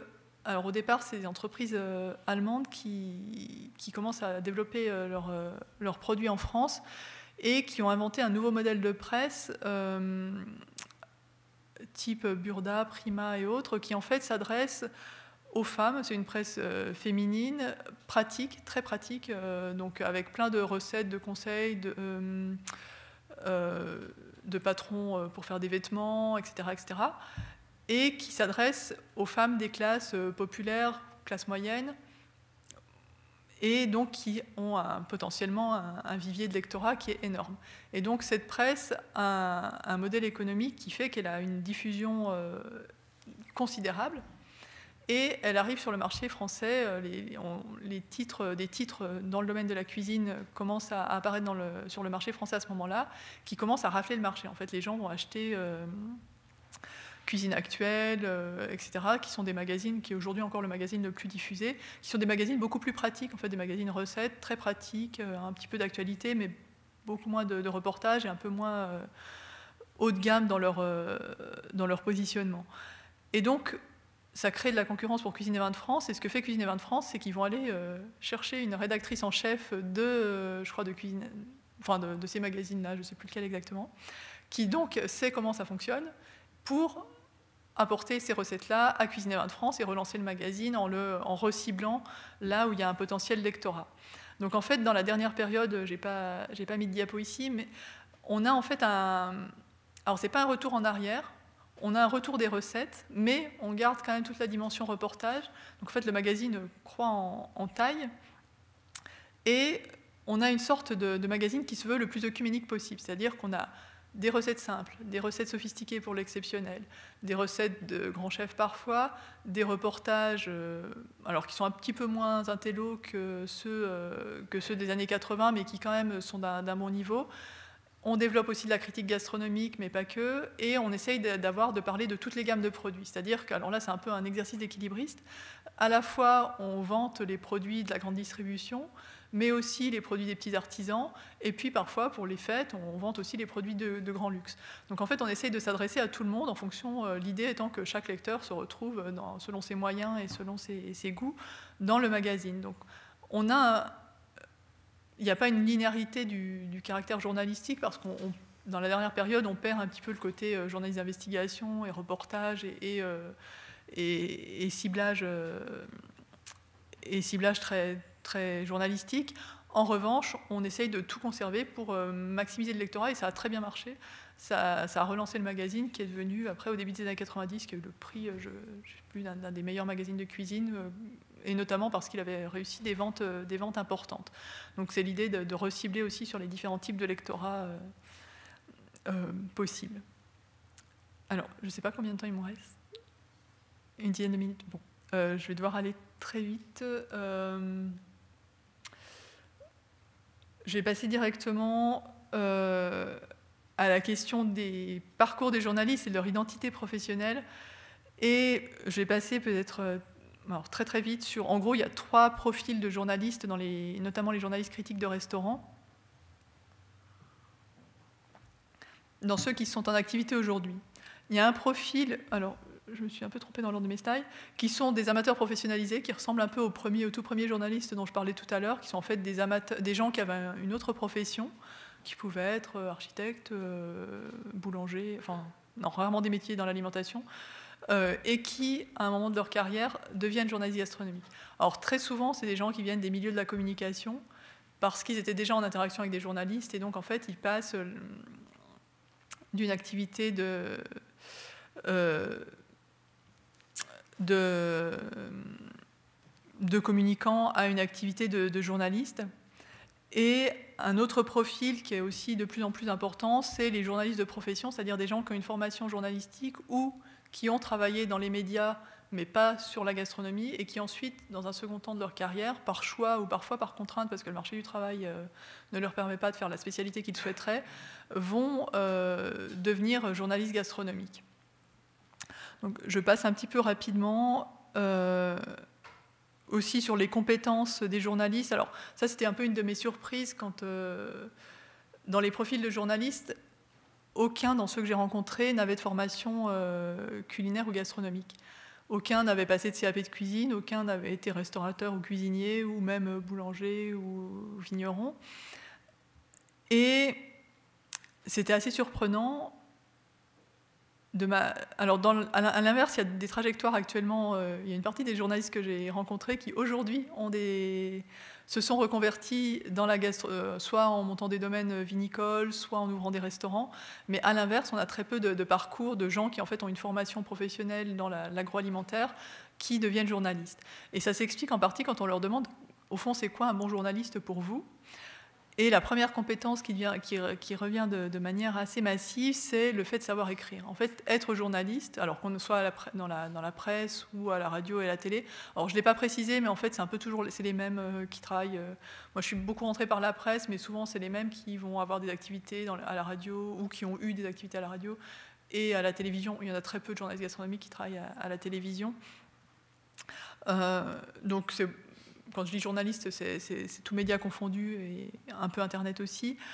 Donc la première capacité, c'est de savoir écrire. Au fond, ce qui fait le bon journaliste, c'est son écriture, sa plume, davantage que sa capacité à goûter, à connaître finement la, l'alimentation. Et ça se voit en fait dans les filières d'entrée, parce que la, la plupart, en fait, on fait des déjà on fait beaucoup d'études. Ils ont un niveau d'études qui est assez important par rapport à la population euh, générale et par rapport même à la population des journalistes. Il y en a beaucoup qui ont fait des écoles de journalistes. Et donc, ils ont appris, quand ils ont fait des études, très souvent, c'est des, des disciplines littéraires en sciences humaines ou euh, en littérature, en infocom. Deuxième compétence, c'est s'y connaître en cuisine, mais c'est une compétence qui s'apprend sur le tas. Donc, il y a tout un récit aussi, comment est-ce qu'on apprend à savoir à goûter, parce que, en fait, j'étais aussi surprise, c'est que la plupart du temps, quand on commence comme journaliste gastronomique, on ne connaît pas grand-chose à l'alimentation. Il y en a beaucoup qui ont commencé sans que ce soit un choix, soit parce qu'à un moment donné, on leur a demandé, le rédacteur en chef leur a dit « il faut quelqu'un pour aller tester des restaurants et tu y vas euh, ». J'avais le cas aussi d'un jeune journaliste qui, qui rêvait de faire de la critique musicale et qui ne trouvait pas de travail dans la critique musicale, et donc on l'a collé à la rubrique restaurant. Alors je crois que j'ai eu un extrait d'entretien de lui où il dit « en fait, quand on m'a recruté, on m'a dit euh, « du moment que tu sais écrire et que tu rends tes papiers à l'heure », alors ça aussi la ponctualité, c'est une grande qualité des journalistes, enfin recherchée par les, les employés les, quand ils sont dans une position d'employeur, et du moment que tu rends tes papiers à l'heure, pour le reste, tu, tu découvriras sur place et tu apprendras sur le tas. » Donc, il y a cette idée qu'en fait, on peut s'y mettre assez facilement. Et il y a aussi quand même tout un tas de récits de compagnonnage, d'apprentissage. Par, euh, il, y a, il y a beaucoup de journalistes aussi qui ont commencé leurs premiers, notamment ceux qui, qui testent les restaurants, en étant accompagnés par un autre journaliste qui va, par la, la discussion, leur apprendre à savoir ce qu'il faut regarder, comment apprécier, à, à goûter aussi. Et puis, par la fréquentation des chefs aussi, beaucoup apprennent... Euh, notamment à goûter le vin et autres, avec la, en, en travaillant avec les chefs. Donc c'est souvent un apprentissage qui se fait vraiment par, euh, soit par compagnonnage, soit vraiment sur le tas de manière euh, seule, et en lisant ce que font les confrères aussi, pour savoir un peu comment après écrire. Mais mais il y a très peu de... Il y a, j'ai un cas de journaliste qui a, qui a décidé de passer un C A P, qui est animateur à la télé maintenant, de cuisine pour se donner une légitimité, mais en fait c'est, c'est très rare. La, la plupart, c'est pas du tout un critère pour, pour être recruté. Donc il faut s'y connaître, on critique ceux qui ne s'y connaissent pas, mais ça, ça, ça relève soit de l'apprentissage familial. Alors, il, y a, il y en a aussi, c'est le cas, certains qui, euh, qui sont là par choix, qui, qui adorent manger ou cuisiner, et qui, ou souvent, qui ont une famille, qui ont été très socialisés au, au sein de leur famille, à aller dans les bons restaurants, mais c'est vraiment pas le cas. Enfin, j'ai eu tout, tout type d'histoire possible aussi sur les, l'origine de l'intérêt pour l'alimentation. Alors, c'est souvent une question qu'on me pose, moi aussi, pourquoi j'ai travaillé sur ce sujet, et moi, je posais la question aux journalistes, et on a tout type d'histoire possible. On a des gens qui, effectivement, viennent d'une famille bourgeoise, qui va à beaucoup de restaurants, qui a un grand... Alors, il y a ce type d'histoire-là, il y a l'histoire aussi, j'avais un grand-père qui était à la campagne, qui, qui aimait les bons produits, les bons légumes, et donc qui m'a appris à aimer les, les bonnes choses, ou ma mère cuisinait, ou ma, alors ce sont la mère ou la grand-mère surtout, qui, qui, qui, a, qui a fait cet enseignement du goût. Mais à l'inverse, il y a des cas de personnes qui m'ont raconté que jusqu'à ce qu'elles deviennent critiques gastronomiques, en fait, elles allaient que, avec leur famille, elles n'avaient fréquenté que des, que des cafétérias euh, euh, sans, sans prétention gastronomique. D'autres... À l'inverse, on fait un rejet, leur mère cuisinait absolument pas, et donc à l'inverse, on, on compensait en se passionnant pour ça, ou aussi des problèmes, euh, pathologies liées à l'alimentation, type anorexie, et après on devient, on s'intéresse à l'alimentation. Donc il y, y a vraiment tout un tas de cas de figure euh, possibles, et c'est assez difficile de dresser un, un parcours type en termes d'histoire euh, et d'intérêt pour la, pour, pour la cuisine. Et très souvent, effectivement, ça s'apprend sur le tas, et le, le goût aussi vient en, en pratiquant. Notamment pour ceux qui, qui ont été forcés à aller dans ce type de rubrique alors qu'ils ne l'avaient pas choisi, en fait, progressivement, bah, se prennent au jeu aussi euh, de, de cette alimentation, de cet intérêt pour la cuisine. Et la troisième compétence, qui est une compétence, euh, ce que j'ai appelé être bon journaliste, euh, c'est une compétence qui est très débattue. En fait, il y a, y a deux, deux grandes... Euh, Il y a tout un débat autour de la déontologie. Qu'est-ce que c'est qu'être un bon journaliste gastronomique ? Avec l'idée que, dans l'idéal, le bon journaliste, c'est celui qui fait du reportage, de l'enquête, qui ne reste pas, qui va explorer pour trouver des nouveaux producteurs, des nouveaux restaurants, qui va être euh, objectif, qui ne va pas faire de copinage, qui ne va pas se faire acheter par les marques pour euh, parler des produits en bien parce qu'on leur a offert le produit, idem pour les restaurants. Donc il y a cette idée de, cet idéal du journaliste qui ferait, qui serait un enquêteur euh, objectif, neutre, indépendant, qui est un idéal qui est beaucoup partagé par les gens qui ont une formation en journalisme et qui en pratique et qui en, et, qui en pratique n'est pas forcément mise en œuvre. C'est-à-dire que ceux qui défendent cette rhétorique-là, qui ont souvent une formation journalistique, n'ont pas des pratiques qui sont significativement différentes en termes de est-ce qu'on se fait inviter au restaurant ou pas, est-ce qu'on parle des produits dont on a reçu un communiqué de presse ou pas, n'ont pas des pratiques foncièrement, pour la plupart, différentes et en fait panachent comme tous les autres en fonction des, des contraintes. Euh, Une chose que je n'ai pas dit, effectivement, c'est un problème aujourd'hui dans, la, dans le travail quotidien des journalistes, ce rapport avec la communication. En fait, depuis les années quatre-vingt-dix, s'est développé un, tout un secteur autour de la, de la communication des attachés de presse, de restaurants et de produits. Alors pour les marques, elles existaient un petit peu avant, qui sont en fait donc, des gens qui sont chargés d'envoyer aux journalistes des informations. Donc, on, l'attaché de presse du restaurant X va envoyer au journaliste un petit dossier de presse en lui disant « les restaurants ouvrent à telle date avec tel menu » ou bien « on a changé la carte, voici la nouvelle carte ». On vous invite évidemment à venir déguster gracieusement le, un repas pour deux personnes dans le restaurant. Et donc les journalistes sont inondés en permanence de ces communiqués de presse. Et pareil pour tous les produits dans l'industrie. Quand une marque de chocolat sort sa nouvelle tablette, généralement elle a une attachée, ils ont une, un, un, un ou une attachée de presse qui va envoyer un produit à des journalistes plus ou moins ciblés. Et donc les journalistes en fait sont, reçoivent beaucoup d'informations sans aller la chercher. En fait, en permanence, ils en reçoivent beaucoup plus que ce, qui, ce, dont, ce qu'ils ont la place de traiter dans les, dans les médias où ils travaillent. Et donc il y a toute la question de... Quel rapport avoir avec ces attachés de presse et est-ce qu'on est encore libre de critiquer et d'être objectif et de parler de ce, ce qu'on veut quand, euh, quand on est invité dans les restaurants, quand on a reçu les produits gratuitement et que de fait on ne va pas critiquer parce que si on critique négativement, la fois suivante on ne sera pas réinvité.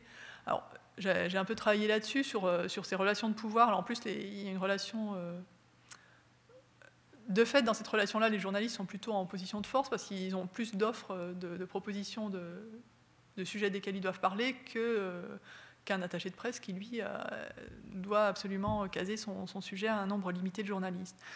Donc, il y a cette relation de force de fait parce que la place dans les journaux est limitée.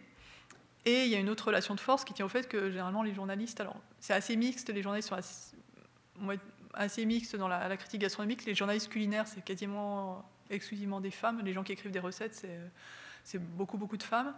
En revanche, les attachés de presse, notamment pour les restaurants, c'est aussi euh, beaucoup de, de femmes. Et donc, il y a aussi des relations de genre qui se nouent entre euh, l'homme, le journaliste, qui a en plus le pouvoir de parler ou pas du restaurant, et l'attachée de presse, qui est euh, une femme et qui est un peu dépendante du bon vouloir du journaliste pour que son restaurant soit évoqué dans la presse. Et donc, il y a tout un tas de stratégies développées par les journalistes, alors pour les, par les attachés de presse pour réussir à, à faire parler de leur restaurant. C'est pareil, c'est pas si simple. Elles, elles développent des, des réelles compétences, même si... Euh, Elles sont beaucoup méprisées en fait par les journalistes parce que les journalistes ont l'impression qu'elles envoient juste des communiqués et que c'est un rôle un peu inutile. En réalité, elles développent tout un tas de, de savoir-faire pour cibler les bons journalistes, savoir comment leur présenter le restaurant, pas donner le même angle à tel journaliste qu'à tel autre en fonction de la ligne de son, de son magazine. Donc il y a tout un tas de savoir-faire qui sont complètement invisibilisés ou rapportées aussi à leur genre. Comme c'est des femmes, elles sont dans la communication et donc c'est naturel qu'elles aient ce type de compétences. Donc il y a... Il y a d'un côté ce savoir-faire que développent les, les attachés de presse, et de l'autre côté, pour les journalistes, il y a aussi tout un, un travail de négociation sur comment on fait quand on a été invité et qu'on n'a pas aimé. Si on a, alors, il y a plusieurs types de réactions, soit, euh, alors, le plus fréquemment, c'est des négociations en disant « vaut mieux pas que j'en parle, parce que si j'en parle, j'en parlerai en mal ». Et donc, dans ce cas-là, l'attaché de presse, une fois sur deux, va dire bah, « mieux vaut ne pas en parler que d'avoir un mauvais article ». Ou bien il y a « j'en parle pas cette fois, je reviendrai dans six mois ou dans, dans un mois ». Et, dans, et si il y a eu des améliorations de fait, à ce moment-là, je ferai un article positif. Donc il y a tout un tas de, aussi de jeux avec, euh, entre, entre ces deux groupes professionnels qui laissent plus ou moins de, de latitude.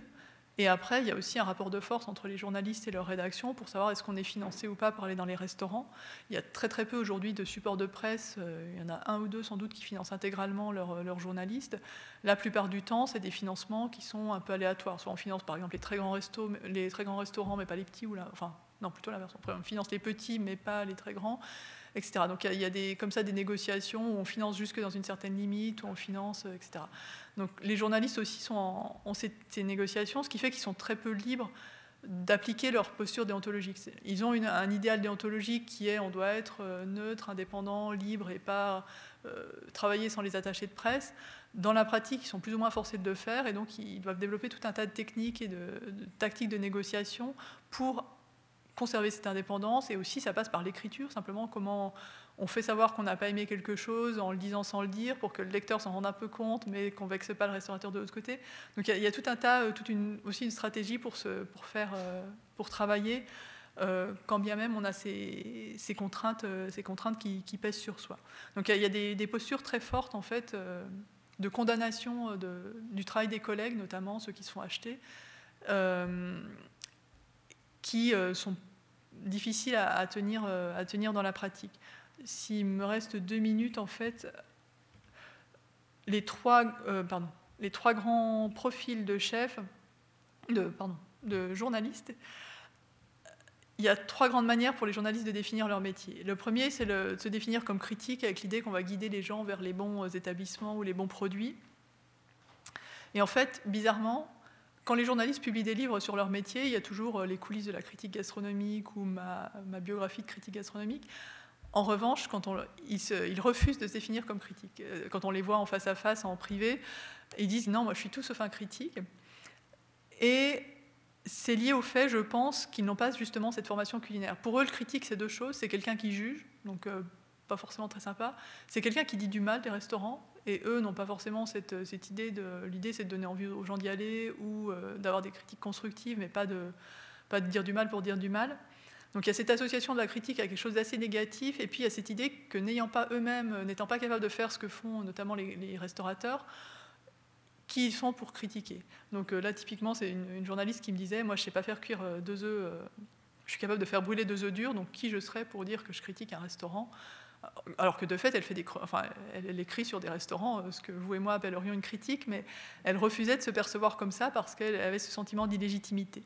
Donc l'idée pour eux, ce serait que le critique, c'est un expert de la cuisine, et eux, n'étant pas experts de la cuisine, c'est pas comme ça qu'ils se définissent.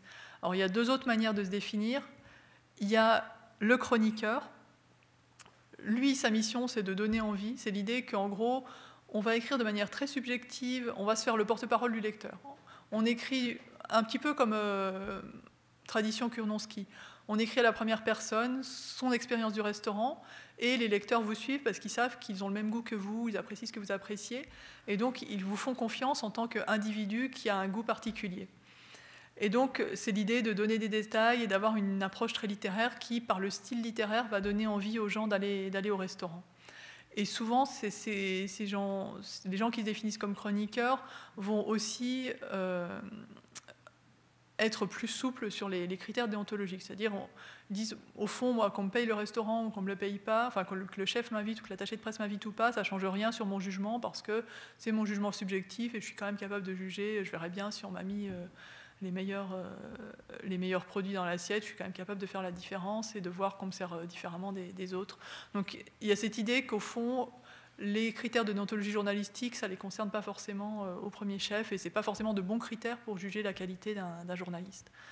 Et la troisième euh, identité qui est assez, euh, assez importante et de plus en plus, parce qu'il y a de plus en plus de journalistes qui sont formés, c'est cette idée qu'ils se définissent comme journalistes avec comme mission d'informer.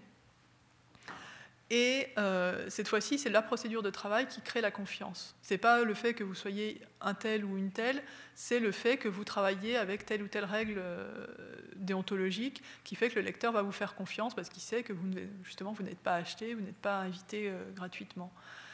Et,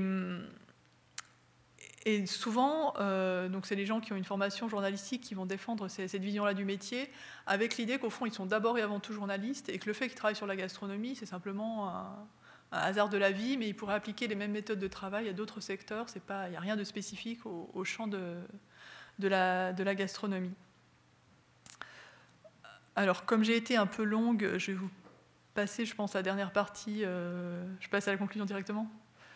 Qui était sur la construction de la notoriété, en gros, euh, très rapidement, comment on devient connu. Donc, j'ai, j'ai fait plusieurs études de cas pour voir comment des journalistes, sachant qu'ils travaillent tous à peu près de la même façon, avec euh, des contraintes plus ou moins fortes, mais qui sont assez similaires, comment certains font pour euh, se, se démarquer, sortir du lot et devenir euh, reconnus, alors soit de leurs confrères, soit du grand public. Donc, j'ai travaillé sur le cas de, d'Henri Gault et Christian Millot, donc les, les fondateurs du guide Gault et Millot, du magazine Gault et Millot, et ceux qu'on a qualifiés comme étant les inventeurs de la nouvelle cuisine. Alors, de fait, ils n'ont rien inventé. Enfin, ils ont labellisé, c'est les inventeurs du label Nouvelle Cuisine. Mais euh, j'ai essayé de voir comment, justement, ils avaient réussi à imposer ce label et à le faire connaître par des moyens de diffusion, notamment la création d'un magazine et d'un guide. Et, euh, et voir aussi leur part dans la création de ce mouvement. Parce qu'en fait, ils ont simplement été capables de voir, à un moment donné, que quelque chose avait changé dans le paysage gastronomique et de lui donner un nom. Et c'est pour ça que ça a été, c'est eux qui sont restés célèbres associés à la nouvelle cuisine, parce que c'est eux qui ont été capables de, de distinguer et de donner un nom. Parce qu'en fait, il y avait déjà des cuisiniers qui cuisinaient, qui faisaient de la nouvelle cuisine sans le savoir pendant, avant. Simplement, comme on ne les avait pas labellisés comme tels, ils étaient au milieu des, des autres, ils ne sortaient pas du lot. Et donc, la, le coup de force de Gault et Millot, c'est d'avoir eu cette capacité à distinguer en fait, cette nouveauté émergente, lui avoir donné un nom, l'avoir théorisé. Ils ont produit les, les dix commandements de la nouvelle cuisine, qui sont en fait dix principes que doivent respecter les chefs, enfin les, qui se disent la nouvelle cuisine. Et à partir de là, alors les chefs qui ont été aussi comme, considérés comme les inventeurs de la nouvelle cuisine, notamment Bocuse, qui a, qui a, qui a créé la révélation de, de Gault et Millot. Enfin, Gault et Millot raconte comment à un moment ils sont allés dans le restaurant de Bocuse et le soir il leur a servi euh, des petits rougets de roche euh, à peine cuits et que là ça a été euh, le déclic. Ils se sont dit mais c'est ça la, la nouvelle bonne cuisine. Et, et Bocuse, en fait, à l'époque, n'était pas du tout un, un outsider. Hein, c'était un cuisinier qui avait déjà deux étoiles et qui était en passe d'obtenir sa troisième étoile. Donc, c'est des, déjà des gens en fait qui étaient reconnus par l'ancien système du guide Michelin, mais simplement pas isolés. Et Gault et Millot a dit, lui, lui et lui, en fait, ils font un même type de cuisine qui est nouveau, et on va lui donner un nom qui est, qui est cette nouvelle cuisine. On va créer des magazines pour euh, développer cette idée, et progressivement, à la fois des consommateurs se sont reconnus là-dedans et ont pu aussi à, à fréquenter, aller fréquenter ces restaurants-là. Et puis aussi des chefs se sont reconnus, et ce sont les nouveaux chefs euh, se sont euh, aussi reconnus là-dedans et ont commencé à faire de la nouvelle cuisine. Donc il y a eu un, un ralliement euh, à la fois côté consommateur, côté euh, chef, par l'intermédiation de, du journalisme. Et j'étudiais aussi la, la trajectoire plus contemporaine d'un, d'une personne, alors là, seuls les, les grands amateurs doivent connaître, qui s'appelle François Simon, qui est en fait, euh, qui était une star quand j'ai fait mes entretiens. Et, et effectivement, c'est quelqu'un que le grand public ne connaît pas, Euh, mais que les journalistes vénéraient parce que euh, il a, euh, alors il a, il a été reconnu dans les années quatre-vingt-dix et son coup de force, c'est d'avoir mis en scène tous ces principes déontologiques dont je vous parlais tout à l'heure. En fait, c'est quelqu'un, jusqu'à très récemment, et encore aujourd'hui, il n'y avait aucune photo de lui qui circulait sur, sur Internet. On ne pouvait pas voir à quoi il ressemblait. Donc il jouait, en fait, euh, alors, comme dans les, les films avec Louis de Funès, où euh, on a le, la caricature d'inspecteur du guide Michelin, eh bien, lui, en fait, a... a incarné ce rôle et réussissait à le montrer aussi à son lectorat, c'est-à-dire qu'il s'est, il s'est vendu auprès du lectorat, enfin il s'est proposé auprès du lectorat comme étant cet inspecteur euh, complètement anonyme qui, euh, que, dont personne ne sait qui il est réellement.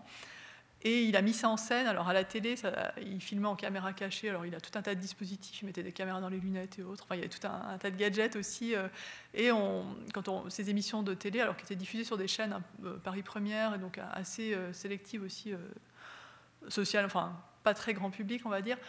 Euh, il mettait en scène cet anonymat. Donc on voyait pas cette, on voyait ce que lui voyait. Il, il indiquait en surimpression sur l'écran la température du restaurant, le niveau sonore, et cetera. Donc on avait plein de, de critères apparemment objectifs de, de son expérience.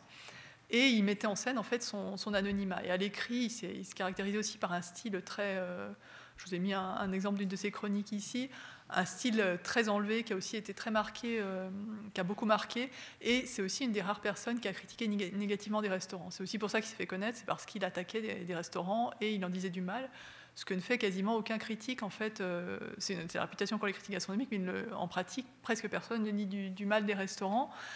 Et alors lui, en fait, m'a raconté qu'il ne fait pas n'importe quoi. C'est-à-dire qu'on peut dire du mal d'un restaurant, mais en étant très très précautionneux. C'est-à-dire que déjà, quand on dit du mal d'un restaurant, il faut être irréprochable, c'est-à-dire qu'on ne dit pas que c'est euh, un, une pomme de terre si c'était de l'arabe. Donc, il faut, être, faut absolument être intouchable sur euh, ce qu'on avance, sur, euh, sur la, ce qu'on écrit. Donc, une précision sans faille, ne, pas, ne jamais se tromper dans ce qu'on écrit. Et deuxièmement, il ne faut pas critiquer n'importe qui. C'est-à-dire qu'il me dit, oui, je critique, mais qui, qui je critique négativement ? Parce que les critiques sont, sont violentes, hein, les, c'est, c'est assez savoureux à lire. Enfin, c'est aussi pour ça que le, les lecteurs qui le lisaient appréciaient son style, c'est parce qu'il a un style complètement... Euh, bah là, c'est un, c'est un cas... Il critique, il critique un restaurant... Euh, de manière assez violente et assez savoureuse. Et quel restaurant il critique ? Il critique deux restaurants, deux types de restaurants. D'une part, soit les restaurants comme ici, en fait, c'est un restaurant de la butte Montmartre. Euh, je ne sais pas si vous connaissez la butte Montmartre, il y a plein de restaurants à touristes qui sont en permanence pleins et qui servent une nourriture euh, pas toujours euh, exceptionnelle. Et donc, lui, en fait, peut se permettre de critiquer ce restaurant parce qu'il dit de toute manière, moi, je fais ma critique assassine.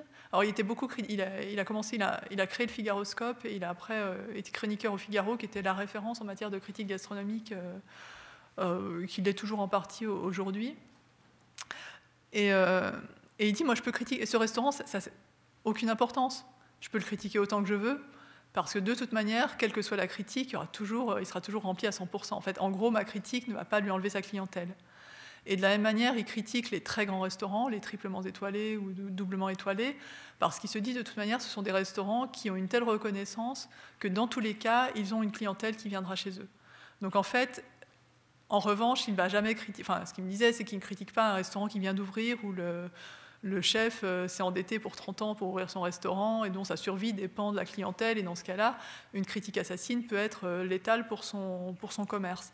Donc il y a aussi cette idée qu'on ne critique pas n'importe qui, n'importe comment. Il me disait, je ne critique pas non plus si mon chef, mon employeur euh, euh, adore un restaurant que moi je trouve mauvais, bah, j'en parle pas. Enfin, je ne vais pas non plus aller au conflit sur des choses euh, qui en fait me serviraient à rien, enfin, ne seraient pas, seraient pas utiles. Donc il y a toute une... Euh, aussi une façon de faire, c'est cette critique négative. Mais donc, euh, j'ai, j'ai essayé de comprendre pourquoi lui, ce qui avait permis dans sa trajectoire d'expliquer ça, le fait qu'il ait réussi à incarner en fait ce que tout le monde souhaiterait, euh, ce que les journalistes euh, pensent comme étant l'idéal journalistique et que peu en fait réussissent à... Alors, il a été beaucoup copié, mais réussissent à atteindre euh, de la même façon. Euh, et pour terminer, quelques évolutions contemporaines euh, de la critique... Alors, trois, trois phénomènes rapidement. La première chose qui a changé, c'est euh, pour le journaliste gastronomique, l'apparition des sites internet sur lesquels les amateurs vont devenir journalistes gastronomiques ou critiques de restaurants. Alors, qui en fait est une démocratisation à la fois de la, de la production des critiques, hein, n'importe qui peut, peut en produire, et puis aussi une démocratisation des, des restaurants critiqués. N'importe quel restaurant désormais peut être critiqué, alors qu'auparavant, dans la presse, la, la place étant limitée, il n'y a quand même qu'une certaine catégorie de restaurants qui... qui se voit euh, avec des, des appréciations. Donc ça, ça, en partie, ça a davantage changé la vie des restaurateurs que ça n'a changé la vie des, des journalistes gastronomiques. En fait, euh, alors, moi, j'ai fait mon enquête qui... L'enquête commence à dater parce que c'était il y a, il y a maintenant presque, presque une dizaine d'années. Et donc, Internet était un petit peu moins développé, mais il y avait quand même déjà ces, ces sites de critiques en ligne. Mais pour les journalistes, ça... ça n'influençait pas vraiment leur, leur façon de travailler. Ils restaient quand même assez euh, sur l'actualité, dans la mesure où ils travaillent sur l'actualité, sur les nouveaux restaurants. Ils ont quand même encore une capacité aussi. Alors, Internet, il y a certains sites qui ont pu lancer des, des modes et remplir des restaurants, mais les journalistes, en partie, euh, ont, gardent une, une certaine partie de leur, euh, de leur capacité à découvrir des nouveaux établissements, sachant que, grosso modo, depuis les années soixante-dix, le, notamment pour la critique de restaurants, le pouvoir des critiques a complètement euh, chuté. Alors, c'est une anecdote que je trouve assez savoureuse. Gault et Millau, donc dans les années soixante-dix, étaient donc très lus et très suivis. Et ils ont eu un jour un procès d'un restaurateur parce qu'ils avaient écrit, parce qu'ils avaient écrit un, un article positif sur son restaurant. Et donc, euh, il y a eu un afflux de clientèle dans le restaurant. Et le restaurateur le, les a traînés en justice en disant « Mais euh, je ne demandais pas ce qu'on parle de moi. » Maintenant, j'ai trop de gens, ça, ça bouleverse mon service, donc euh, je, je fais un procès. Et les journalistes me disent, mais c'est inimaginable aujourd'hui qu'un critique singulier ou même des critiques ait ce pouvoir-là de remplir ou de vider un restaurant. Et, et de fait, le problème des restaurateurs, c'est plutôt de, de remplir leur restaurant aujourd'hui que, que, de, que d'avoir un trop-plein de, de clientèle. Donc, le pouvoir de la, la critique a pas mal diminué, aussi parce qu'il y a une multiplication dans les années soixante-dix, que je vous disais tout à l'heure, il y avait très peu, le, très peu de, de critiques euh, sur la place euh, parisienne et, et française. Et donc, il y avait aussi moins de restaurants, mais euh, de fait, il y a eu aussi une dilution progressive du pouvoir de la critique. Et aujourd'hui, le, de fait, la, la capacité des critiques à, à, à remplir ou vider un restaurant a, a beaucoup diminué, et d'autant plus avec euh, l'avènement d'Internet. Autre euh, changement, c'est la montée de l'événementiel, qui est aussi une nouvelle manière, euh, à la fois pour les journalistes, de, d'avoir des activités de complément et de gagner en visibilité. C'est beaucoup l'événementiel autour d'alimentation, tous les festivals euh, culinaires et gastronomiques, alors, sauf euh, au niveau très local, mais tous ceux qui ont une ampleur euh, euh, assez importante, souvent sont organisés par, euh, par des journalistes. Et c'est une, ça permet à la fois aux journalistes de développer de nouvelles activités qui sont beaucoup plus rémunératrices que la presse, parce que je ne l'ai pas dit, mais euh, être journaliste euh, dans la presse, c'est pas très, très... Euh, Euh, aujourd'hui, ce n'est pas un métier extrêmement euh, rentable, et euh, c'est aussi une nouvelle manière pour les restaurants de communiquer. Alors, on l'a vu avec Internet, il y, y a un besoin de visibilité dans le monde, dans l'univers de la, de la gastronomie, qui est très fort, à la fois pour les restaurateurs et pour les producteurs. Et donc, ça, ça, c'est une nouvelle manière aussi de rendre visible et aussi de donner accès à, en partie à la, à la gastronomie, et pour certains festivals aussi de la démocratiser en, en offrant de la cuisine de grands chefs à des, à des gens qui ont payé une entrée très peu chère. Et puis, il y a aussi une mondialisation pour le, le côté de la critique. Désormais, il y a des guides qui ont tenté de supplanter le Michelin. Euh, il y a un guide qui est le guide des, des cinquante Best, qui est un guide euh, anglais qui prétend classer les cinquante meilleurs restaurants du monde et qui, est, et qui fait, en fait... Euh, alors, c'est depuis les années deux mille, mais qui a, qui a cette prétention, a aussi... Euh, qui a remis en cause, en tout cas, l'hégémonie française sur la, la cuisine et la gastronomie. Alors, historiquement, euh, la cuisine, la haute cuisine euh, était, euh, enfin, c'était la cuisine d'Escoffier et autres, qui, qui était de tradition française.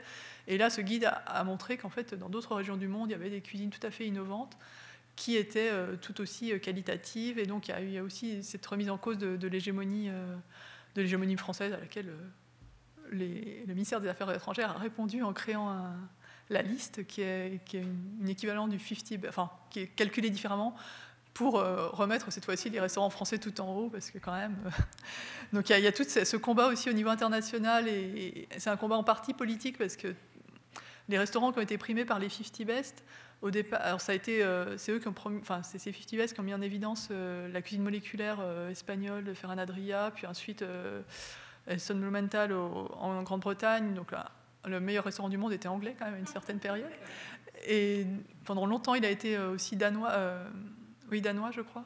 Euh, donc, en gros, on a décentré le, le regard aussi sur les, les formes de, de cuisine. Et euh, j'ai perdu mon, mon fil.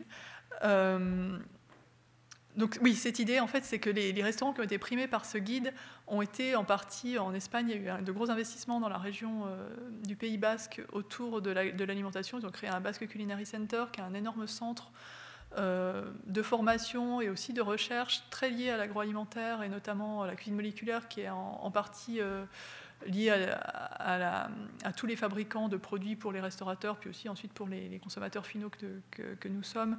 Euh, qui en fait vont, vont financer de la recherche dans ces, ces lieux-là et vont interagir avec, euh, avec des financements publics au, euh, et dans d'autres pays progressivement il y a, il y a la mise en place de politiques euh, de soutien à la restauration pour faire de la cuisine, des cuisines nationales des, des moyens d'attirer des touristes. Donc en fait on revient à, un peu en arrière, mais aujourd'hui il y a cette compétition pour attirer des touristes et rendre les pays attractifs autour de mettre en scène sa, sa cuisine, euh, sa cuisine. Donc il y a, en France aussi il y a de, quelques initiatives. On a fait inscrire notre gastronomie française au patrimoine culturel immatériel de l'UNESCO et on utilise aussi ensuite ce label, alors même si c'est complètement contraire à ce que voulait l'UNESCO, mais à des fins aussi de développement culturel pour. Euh, alors c'est pas complètement contraire à ce que voulait l'UNESCO, mais il y a des enjeux euh, politico-économiques qui ne sont pas uniquement les enjeux culturels que, que défend l'UNESCO. Donc il y a, chaque pays va en fait progressivement, euh, enfin une partie des régions ou des pays euh, investissent là-dedans pour euh,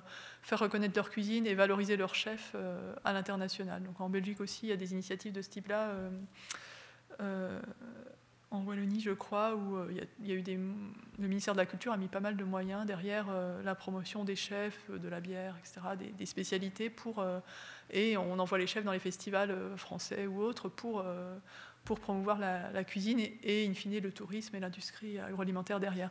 Donc ça, ça devient aussi des enjeux... Euh, les enjeux économiques aussi se reconfigurent et deviennent aussi des enjeux en partie politiques euh, aujourd'hui. Je m'arrête là.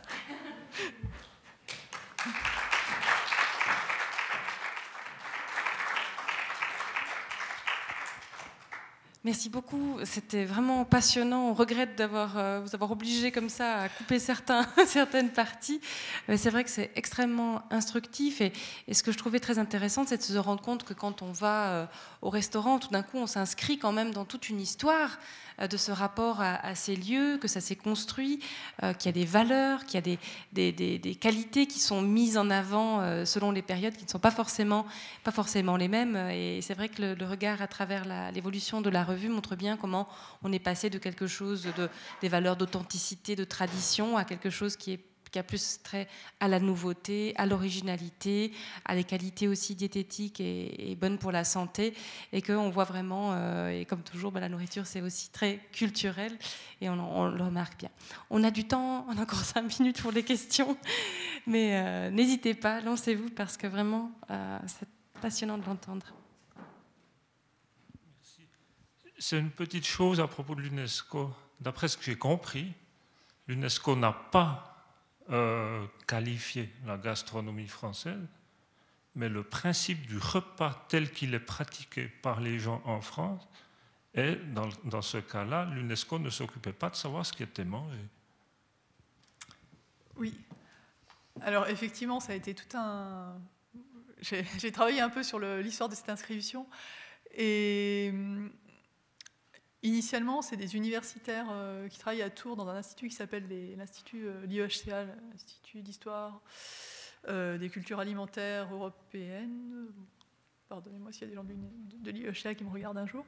Euh, qui est en fait un institut de recherche en histoire. Euh, autour des, il y a une très grosse spécialité autour de l'alimentation à, à Tours. Et qui ont eu cette idée, euh, cette idée d'inscrire... Enfin, l'UNESCO venait de créer une convention pour la, la sauvegarde du patrimoine culturel immatériel. C'était, en fait, pour l'UNESCO, longtemps, on a sauvegar... enfin, le patrimoine protégé a, s'est étendu au cours du temps. Au départ, on a sauvegardé des monuments, ensuite des paysages, ensuite des sites industriels, et cetera, et des villes. Et, euh, et on s'est rendu compte, l'UNESCO s'est rendu compte euh, que certains patrimoines culturels n'étaient pas sauvegardés, notamment toutes les traditions immatérielles. Par exemple, les danses folkloriques, les euh, fêtes, euh, pareil, dans les, de, de, de certaines populations, euh, des traditions. Euh, alors on, après, on a inscrit des, je sais pas, la fauconnerie ou les, les façons de faire des toits dans certaines régions, et cetera, et cetera. Et notamment, c'est des traditions qui sont surtout dans les pays du Sud, alors que le patrimoine matériel est davantage dans les pays du Nord. Et donc, en protégeant uniquement le patrimoine matériel, on protégeait davantage le patrimoine des pays du Nord, enfin les pays riches, et les pays du Sud euh, n'étaient pas protégés. Donc, on a créé une convention de sauvegarde du patrimoine immatériel. Et la question au départ, c'était est-ce que la gastronomie rentre là-dedans ou pas? Est-ce que c'est de la culture ou pas? Alors, au début, l'UNESCO n'était pas du tout, euh, pas du tout certaine que la gastronomie, enfin, que la, les, les pratiques alimentaires rentrent dans la, la culture. Et puis, progressivement, il y a eu un, une réunion où on a décidé que oui, si, quand même, les traditions alimentaires rentraient dans la, la culture. Et en fait, c'est compliqué parce que on peut pas, l'UNESCO ne pouvait pas labelliser, il y a eu des échecs de certaines candidatures, on ne peut pas labelliser un produit. Par exemple, le, le Mexique a demandé à ce qu'on labellise le maïs, or, euh, ou la culture du maïs, je crois, je ne sais plus. Euh, or, on, si on labellise un produit, il y a des, notamment, il y a des rapports avec les industriels qui produisent ce produit, qui peuvent s'approprier le label, ou au contraire, et cetera, ou, le, ou en restreindre l'accès, qui posaient problème. Donc, on, on avait pas, il y a tout un, un débat sur qu'est-ce qu'on labellise, est-ce qu'on labellise des produits, est-ce qu'on labellise des plats, sachant que une des propriétés du patrimoine immatériel, mais ça c'est le cas pour toutes les formes de patrimoine immatériel, c'est que c'est un patrimoine qui est vivant, qui est évolutif, c'est-à-dire que la façon dont on danse aujourd'hui, telle danse folklorique, c'est pas la même façon qu'on la dansait dans, il, y a, il y a cinquante ans. Donc l'idée, c'est à la fois de le protéger, de l'inscrire pour le sauvegarder, pour le perpétuer, mais tout en sauvegardant aussi sa possibilité d'évolution. Donc pour les recettes de cuisine, la question se pose aussi. Au fond, ce qu'on codifie aujourd'hui comme étant la recette du bœuf bourguignon, vous avez autant de recettes que de personnes qui la font, et puis euh, qu'est-ce que c'est au fond cette recette-là? Donc il y a eu la question de est-ce qu'on peut labelliser des produits, est-ce qu'on peut labelliser des, des plats?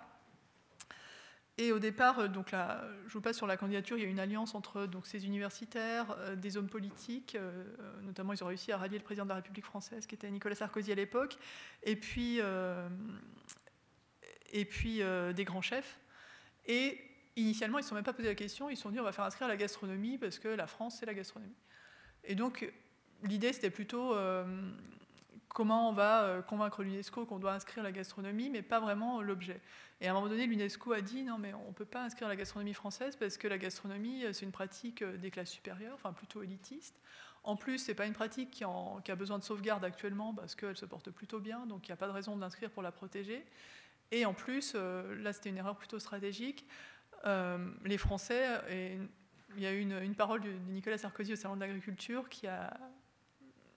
Euh, qui a, quand il a présenté la candidature de la France, il a dit euh, « Je présente la candidature de la France à, à, ce, à ce dispositif à l'UNESCO, à l'inscription de la gastronomie française à l'UNESCO, parce que nous, nous avons la meilleure gastronomie au monde. » Et alors là, c'est mal passé. Les Italiens sont montés au créneau euh, très rapidement. Donc il y a eu tout un débat sur, euh, au fond, en France, en fait, on mange très mal. Le premier restaurant de France, c'est McDonald's, et cetera. L'Italie a plus de spécialités reconnues par l'Union européenne que la France. Donc au fond, qui vous êtes pour dire ça? Donc il y a eu tout ce débat autour de, de la question du meilleur. Et l'UNESCO a dit, mais attendez, la liste, on n'inscrit pas les meilleures pratiques, on inscrit des pratiques qui, qui ont besoin d'être sauvegardées. Ce n'est pas un concours de beauté. Et donc, à ce moment-là, les porteurs du projet ont, ont, se sont vraiment penchés sur la question de qu'est-ce qu'on inscrit, qu'est-ce qu'on peut inscrire. Et ce n'était pas possible d'inscrire cette gastronomie parce qu'elle était trop liée à, à une situation économique perçue comme favorable et euh, en plus à un côté élitiste et un peu de supériorité vis-à-vis des autres pays.